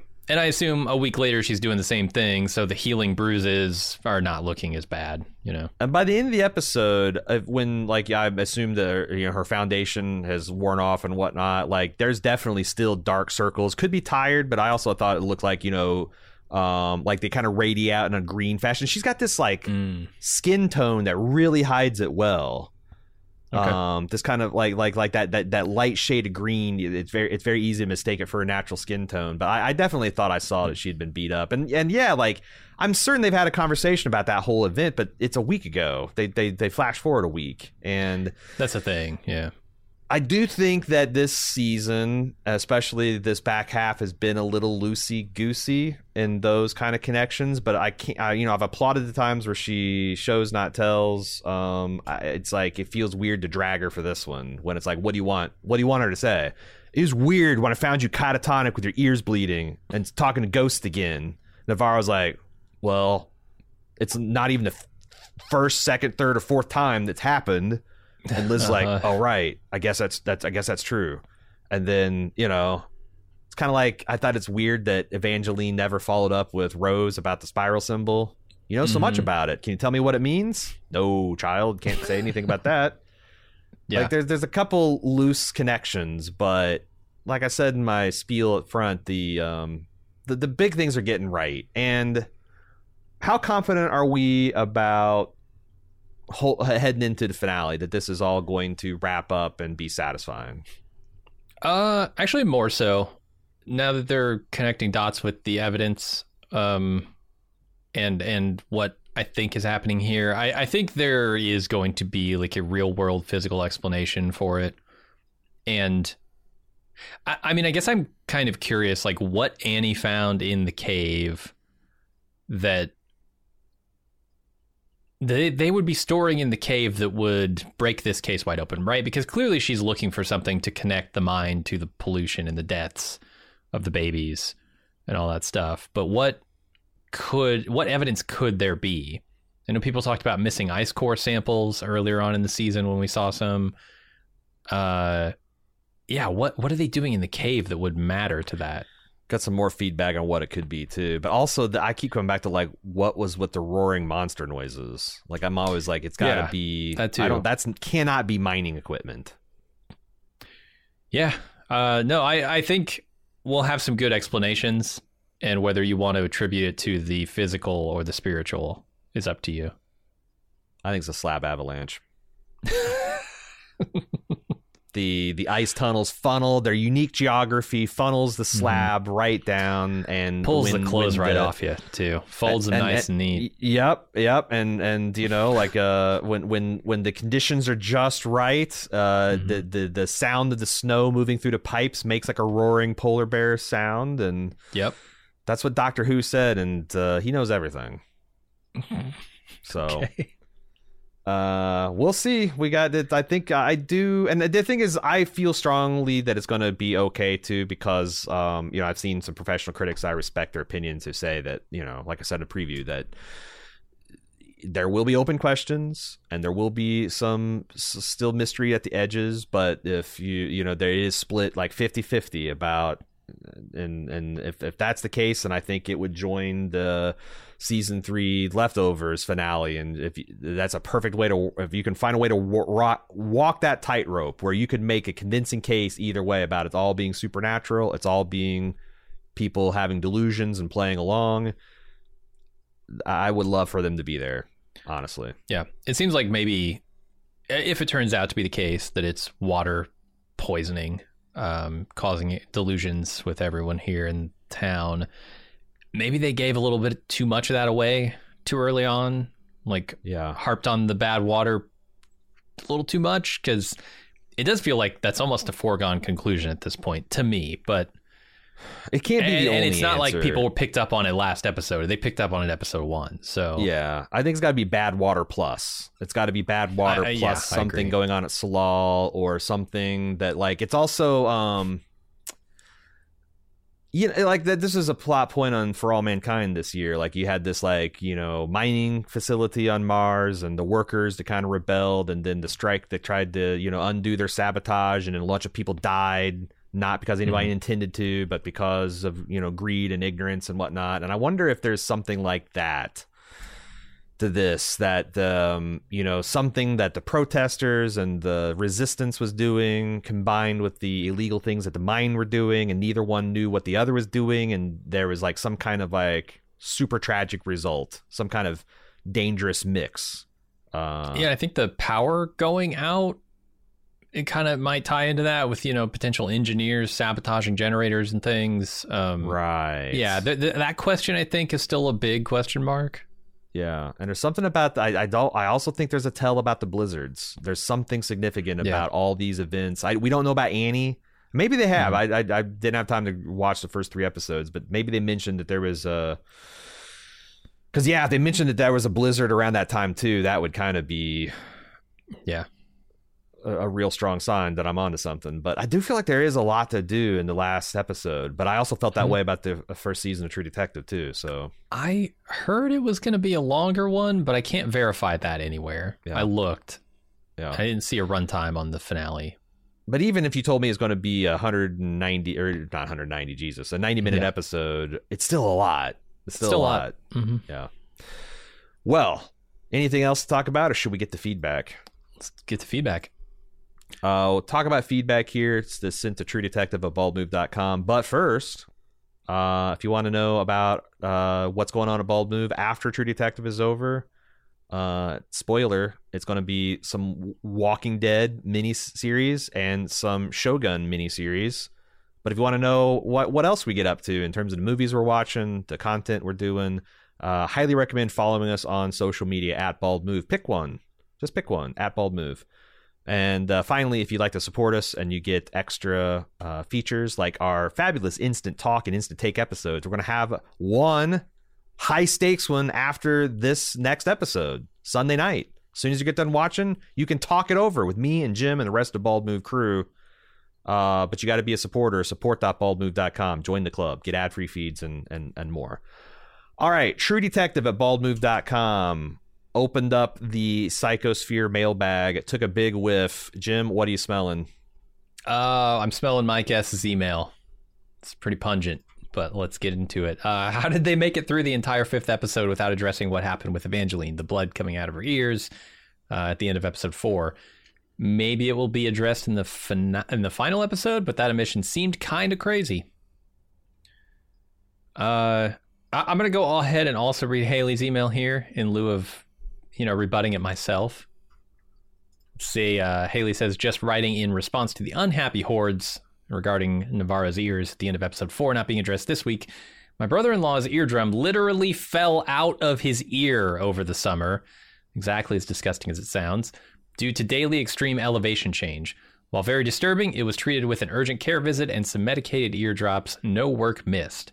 Which is, which is to say, while I think it is sloppy storytelling, it's also not unreasonable from a daily life perspective.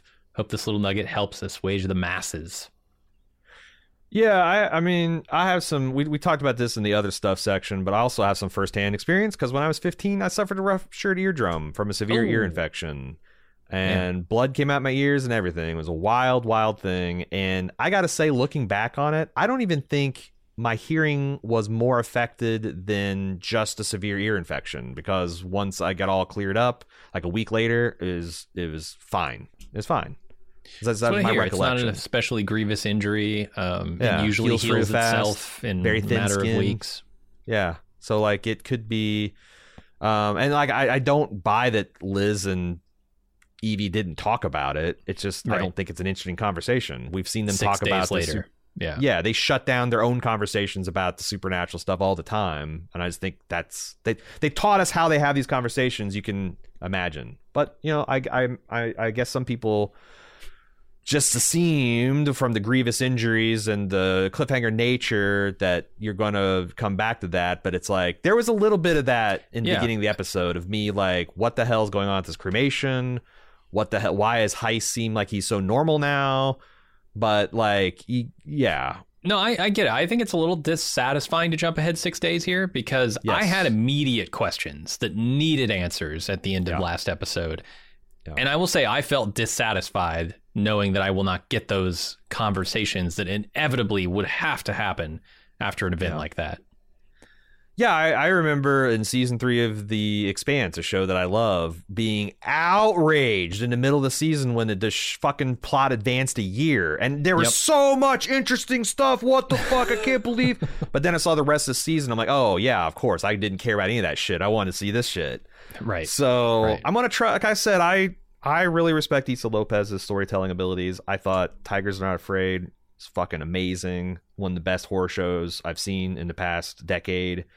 Um, I'm willing to see where this goes, and I'm also like, if she doesn't connect a circle and this ends up be, I can't imagine this is going to be a shit show. Let's Yeah. say it's you know uh, uh, a a solid B or C plus. I'm still going to watch the next thing she does, and I hope she gets more work.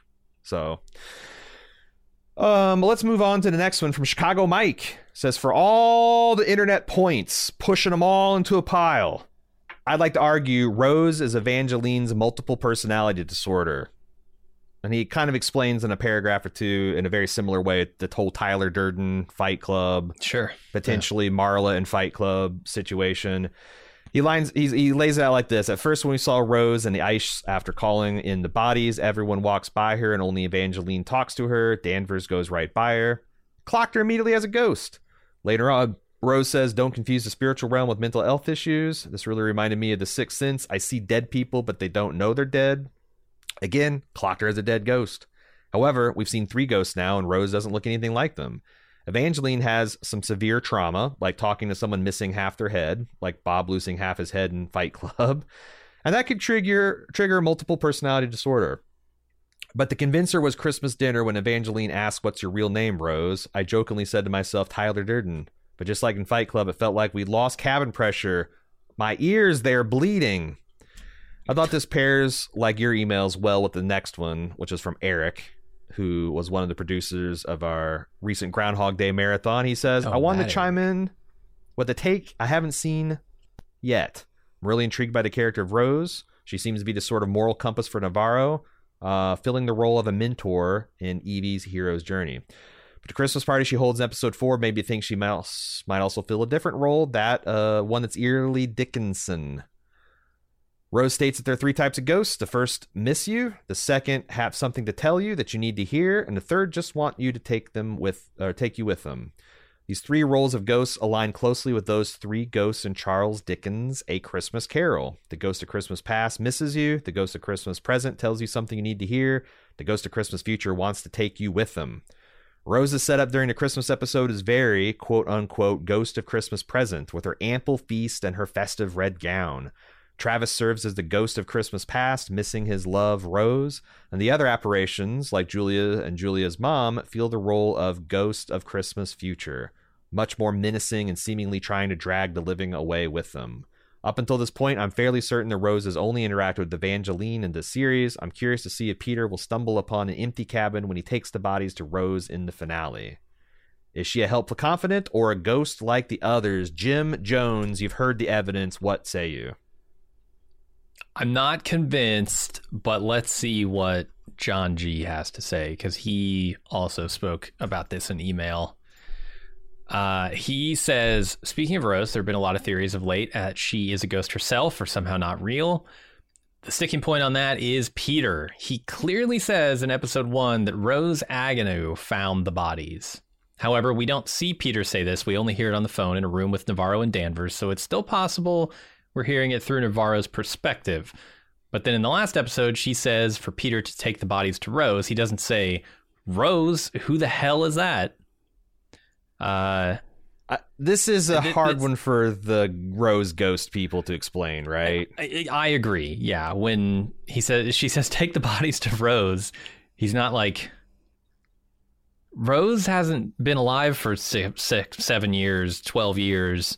Yeah. Like Rose died when I was eight, or there's no Rose in town. Uh, you mean you mean the florist? Like, yeah, he doesn't. He's not confused by that at all. Yeah. And I think that um I was hot for the theory. Like well, I, I first I got a bunch. I got this a bunch. The first guy that we read It's was the first one. Uh, Eric was, I think, uh, uh, I I hadn't seen that Dickensian take too, which I thought was really tasty. Yeah, But three kinds of ghost with the. Mhm.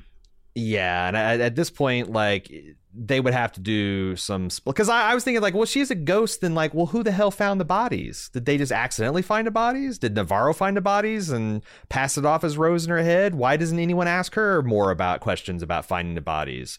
It's already weird enough the police don't follow up with Rose, but they don't follow up with a fellow officer. It's like I feel like there'd mm-hmm. be a, I could see it, but there'd be some explaining to do in the final episode. I just We also see theory. scenes from Rose's perspective, which you would have to say is actually from Evangeline's perspective if you think Rose is just a ghost, because like her gutting the wolf or whatever she was gutting earlier on, uh, Sure. and seeing Travis and following Travis, that's all from her perspective. doing the dishes from her perspective.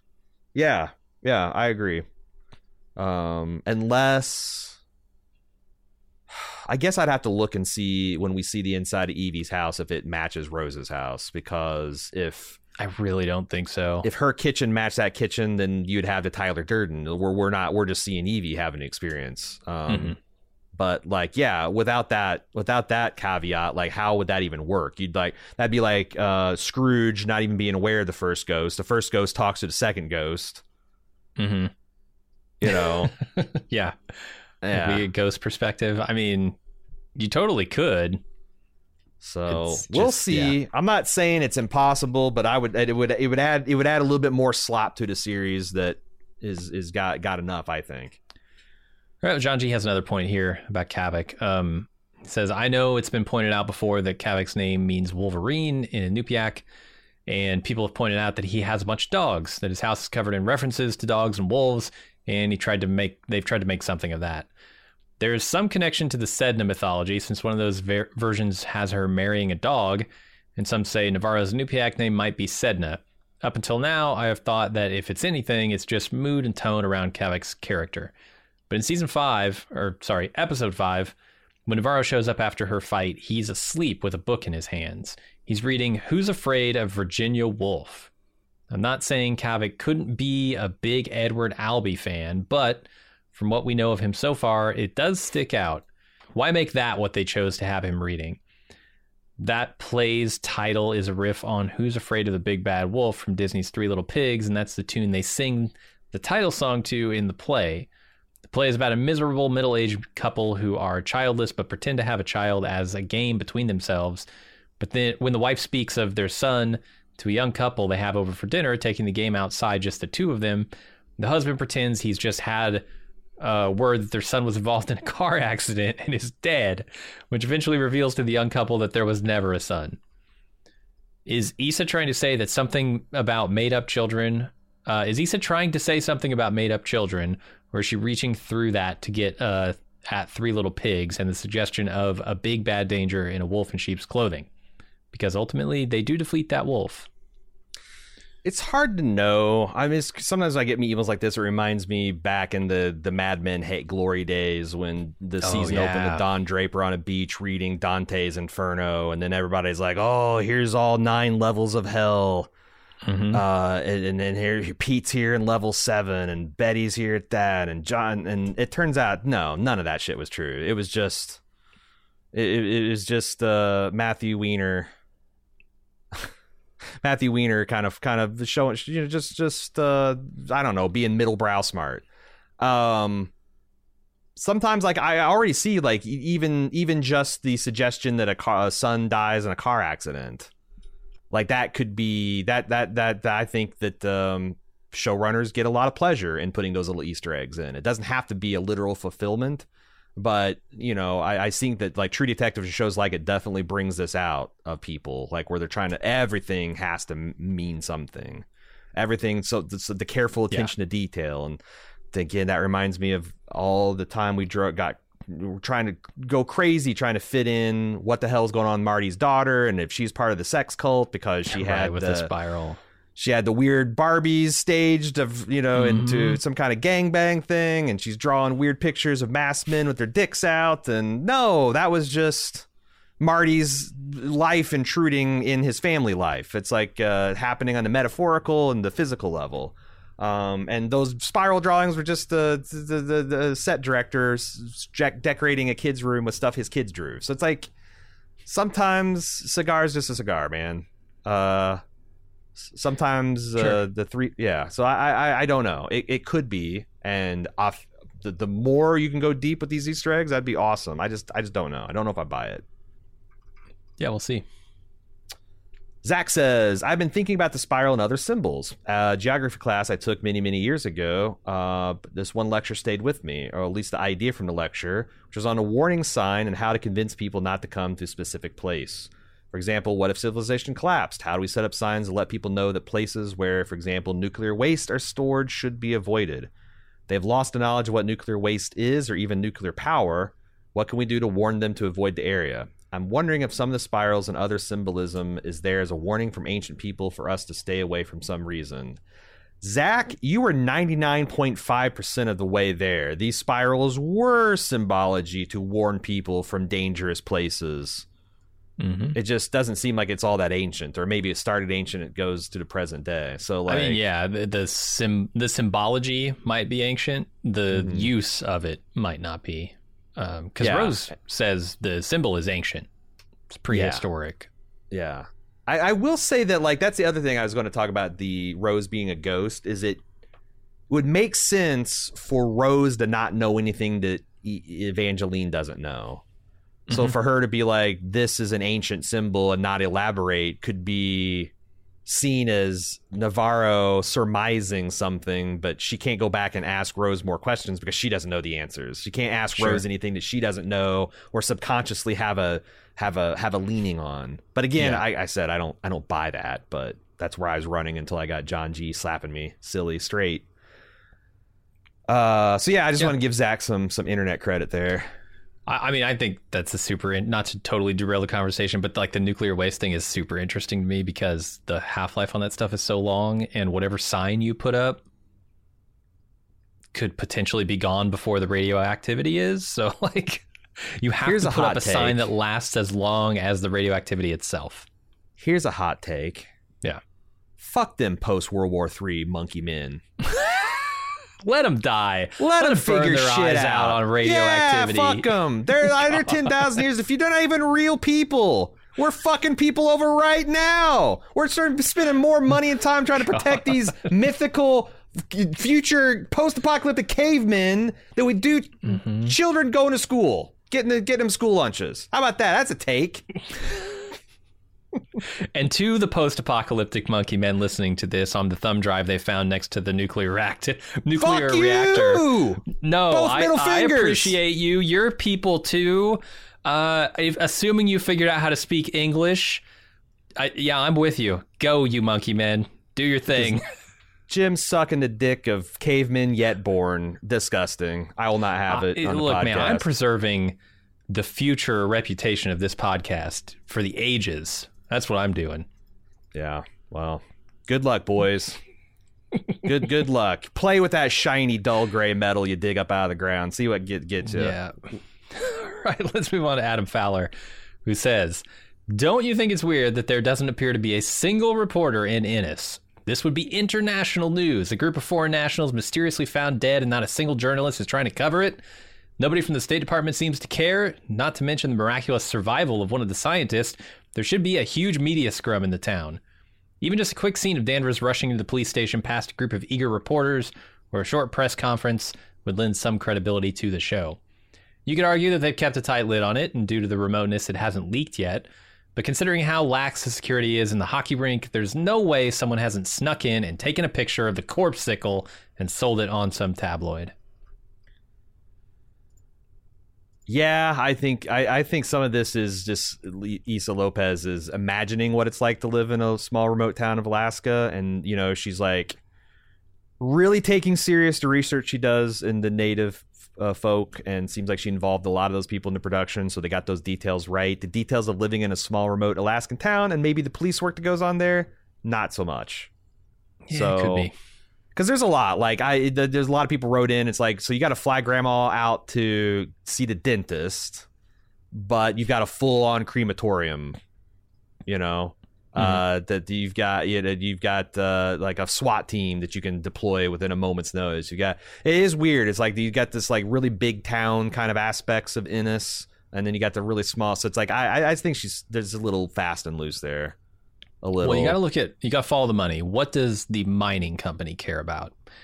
They might care about security. They might want to have a lot of troops on hand if they know there have been protests in the past. What they don't want, some nosy ass reporter digging around. So you know they're not going to Mm. fund local journalism, but they will fund local police states.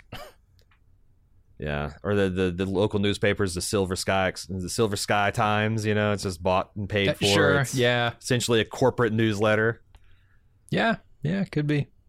Uh, people are saying that black water is all the rage. You know, I hear tell there's people paying five thousand dollars for those all black hamburgers, Oh yeah, and you're drinking black water for free. Wait, wait until the Kardashians feature their bottled black water. Everybody's going to want to have it, but you got you know, like it's that's that's page two of the Silver Sky Express. Confidential. What's this? uh, Silver Silver Sky Times? Yeah. yeah.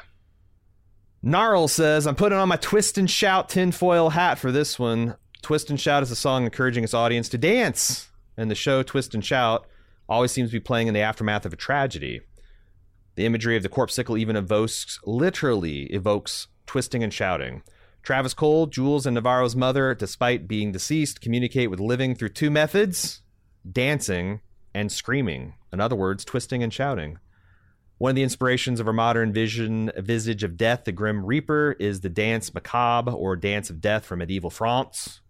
The dance of death is meant to be an allegory for the universality of death, the idea that kings, peasants, miners, climate activists, scientists, and everyone in between will not escape death and eventually dance along to the graves. I postulate that Night Country uses the song Twist and Shout as an aural motif, suggesting or symbolizing the allegory of the dance macabre. Wow. I do wonder what Paul McCartney would say about that. that would be an It's exciting totally what he intended. right, right. Uh, okay, yeah. I mean, you lay out some good ideas there. I can see, I can see where you're coming up with this stuff. Sure, why not? I mean, it's definitely a motif of some kind. Sure. I, I think the Gnarls is one of the guys seeing skulls on the Alaskan State Trooper patches. okay. Might Yeah. have huffed too much psychosphere. I, sometimes I think maybe I don't huff enough. You know, Just saying. it's, it's I was busy this weekend. I didn't have time Yeah. to strap on the dentist mask, you know, where you just mainline it. You just kind of like Mhm. get comfortable and just just huff that psychosphere as long as you want. Oh yeah. All right, let's move on to Nate from Morgantown, West Virginia. My job is in the remediation of pollution from coal mining in Appalachia, so I wanted to share an idea that could explain the conditions of Annie K's murder, why she was in the caves in the first place, and why someone would want to move her body so it wouldn't be found there. All right, I'm already way into this email. Uh, a common byproduct of mining is something called acid mine drainage, or AMD. I love their microchips. Me too. So tasty. Uh, when underground mines are flooded after they have been mined, the water leaches contaminant metals from the mine surface, which creates a nasty metal laden solution that can pollute waterways if that water discharges from the mine. My theory is that Annie K entered the ice caves looking for evidence of pollution and found something like this. Polluted drainage could have leaked from the mine into the natural ice caves, or even more nefariously, the mine could have purposely discarded polluted water there resulting in the polluted water, uh, polluted mine water continuing to migrate until it entered the drinking water supply. In Appalachia, AMD is typically a distinct orange color due to iron, so the multiple references to black water could be some other type of metal or contaminant being present in the water. My bet is that once Danvers and Navarro get into the ice caves, they're going to find a big old pond of black water that evil mine lady doesn't want anyone to find. I think you're right on. I, I mean, it's looking more and more like this is just straight up mine pollution corruption story. So just like they're sluicing this down the ice caves, Yep. making sure nobody can find it. It's leaching into the groundwater because of global warming. Because that's another thing that like uh, Lopez Mhm. mentioned on the podcast for this week. That this is a, a kind of like there's also a little bit of uh, uh, ostrich in the sand, uh, global warming thing. So it's like, yeah, this will And never be a connects with- problem.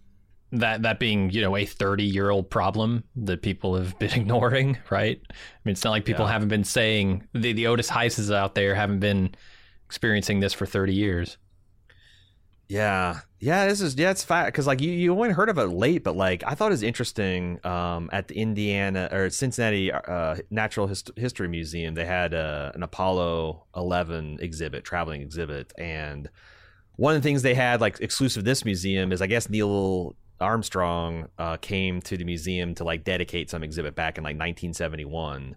And they had his the notes from his speech like laid out on like you could see all three of them. And he was talking about global warming and climate change back in 1971 wow. And or saying that pe- you know, people weren't taking it seriously. And you know this uh, so i it, yeah over this has been ago. this has been stuff that uh, just like the smoking co- uh, industry it's more and more we find out that the natural gas the fossil fuel industry has known there's Mhm. tons of problems in terms of lead in the environment. They drug their feet kicking and screaming made us all violent crazy assholes for a whole generation or two before we put a stop to that.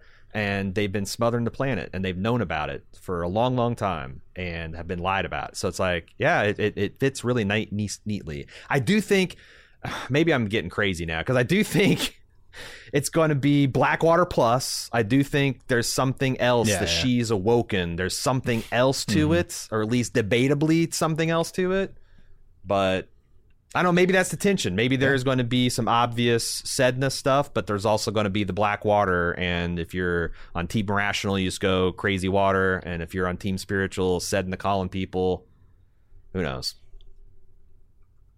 Josh P in Maine says, "By the uh, so the way I saw the movie Elf being on TV, besides being a Christmas movie, was to draw parallels between Buddy and Navarro. Buddy is trying to find out of his heritage while feeling like he might not fit in with either the human world or with elves. Navarro has the same struggle identifying with her uh, heritage. However, Leah is being raised by Danvers, so I guess you could make a connection there to Buddy being raised by the elves." Anyway, it's not really integral to the plot, but those are the things that have made this season like a flourless torte. Dense, rich, and satisfying. Is it tort? Tort. Tort. Yeah. I thought this was super interesting, especially since, you know, just like Buddy went from the Arctic Circle and the North Pole down to New York City, Danvers hmm. made the same trip with her mom to Boston. Boston. Yeah. Which All is the New York of the South colonies. Yeah, absolutely. No, I, I certainly, uh, yeah, I like that. It connects it way better than I could have last episode. Yeah, and getting Lee in there too, I think is super cool. So I uh big, big good good good good note because I, I had no idea, and I think he, I think Josh cracked the code. All right, we got one more here from Allison from Dallas. Uh, thought I would mention that although the sound machine is not particularly marketed as a child sound machine, it is the one I use for my daughters uh, from their crib until now when they're five and nine. It's a very popular model for children. Many of my mom friends have the same one because of its longevity, ease and portability, and good selection of white noise. My long winded way of saying maybe it was Holden's and she started using it after as a way to never be alone with her thoughts, which, oh, that seems like the, a terrible idea. It's like if he Hmm. died as a baby and she shook the rattle to keep from thinking about her dead son. That's this was his. Uh, but yeah, you could be onto something.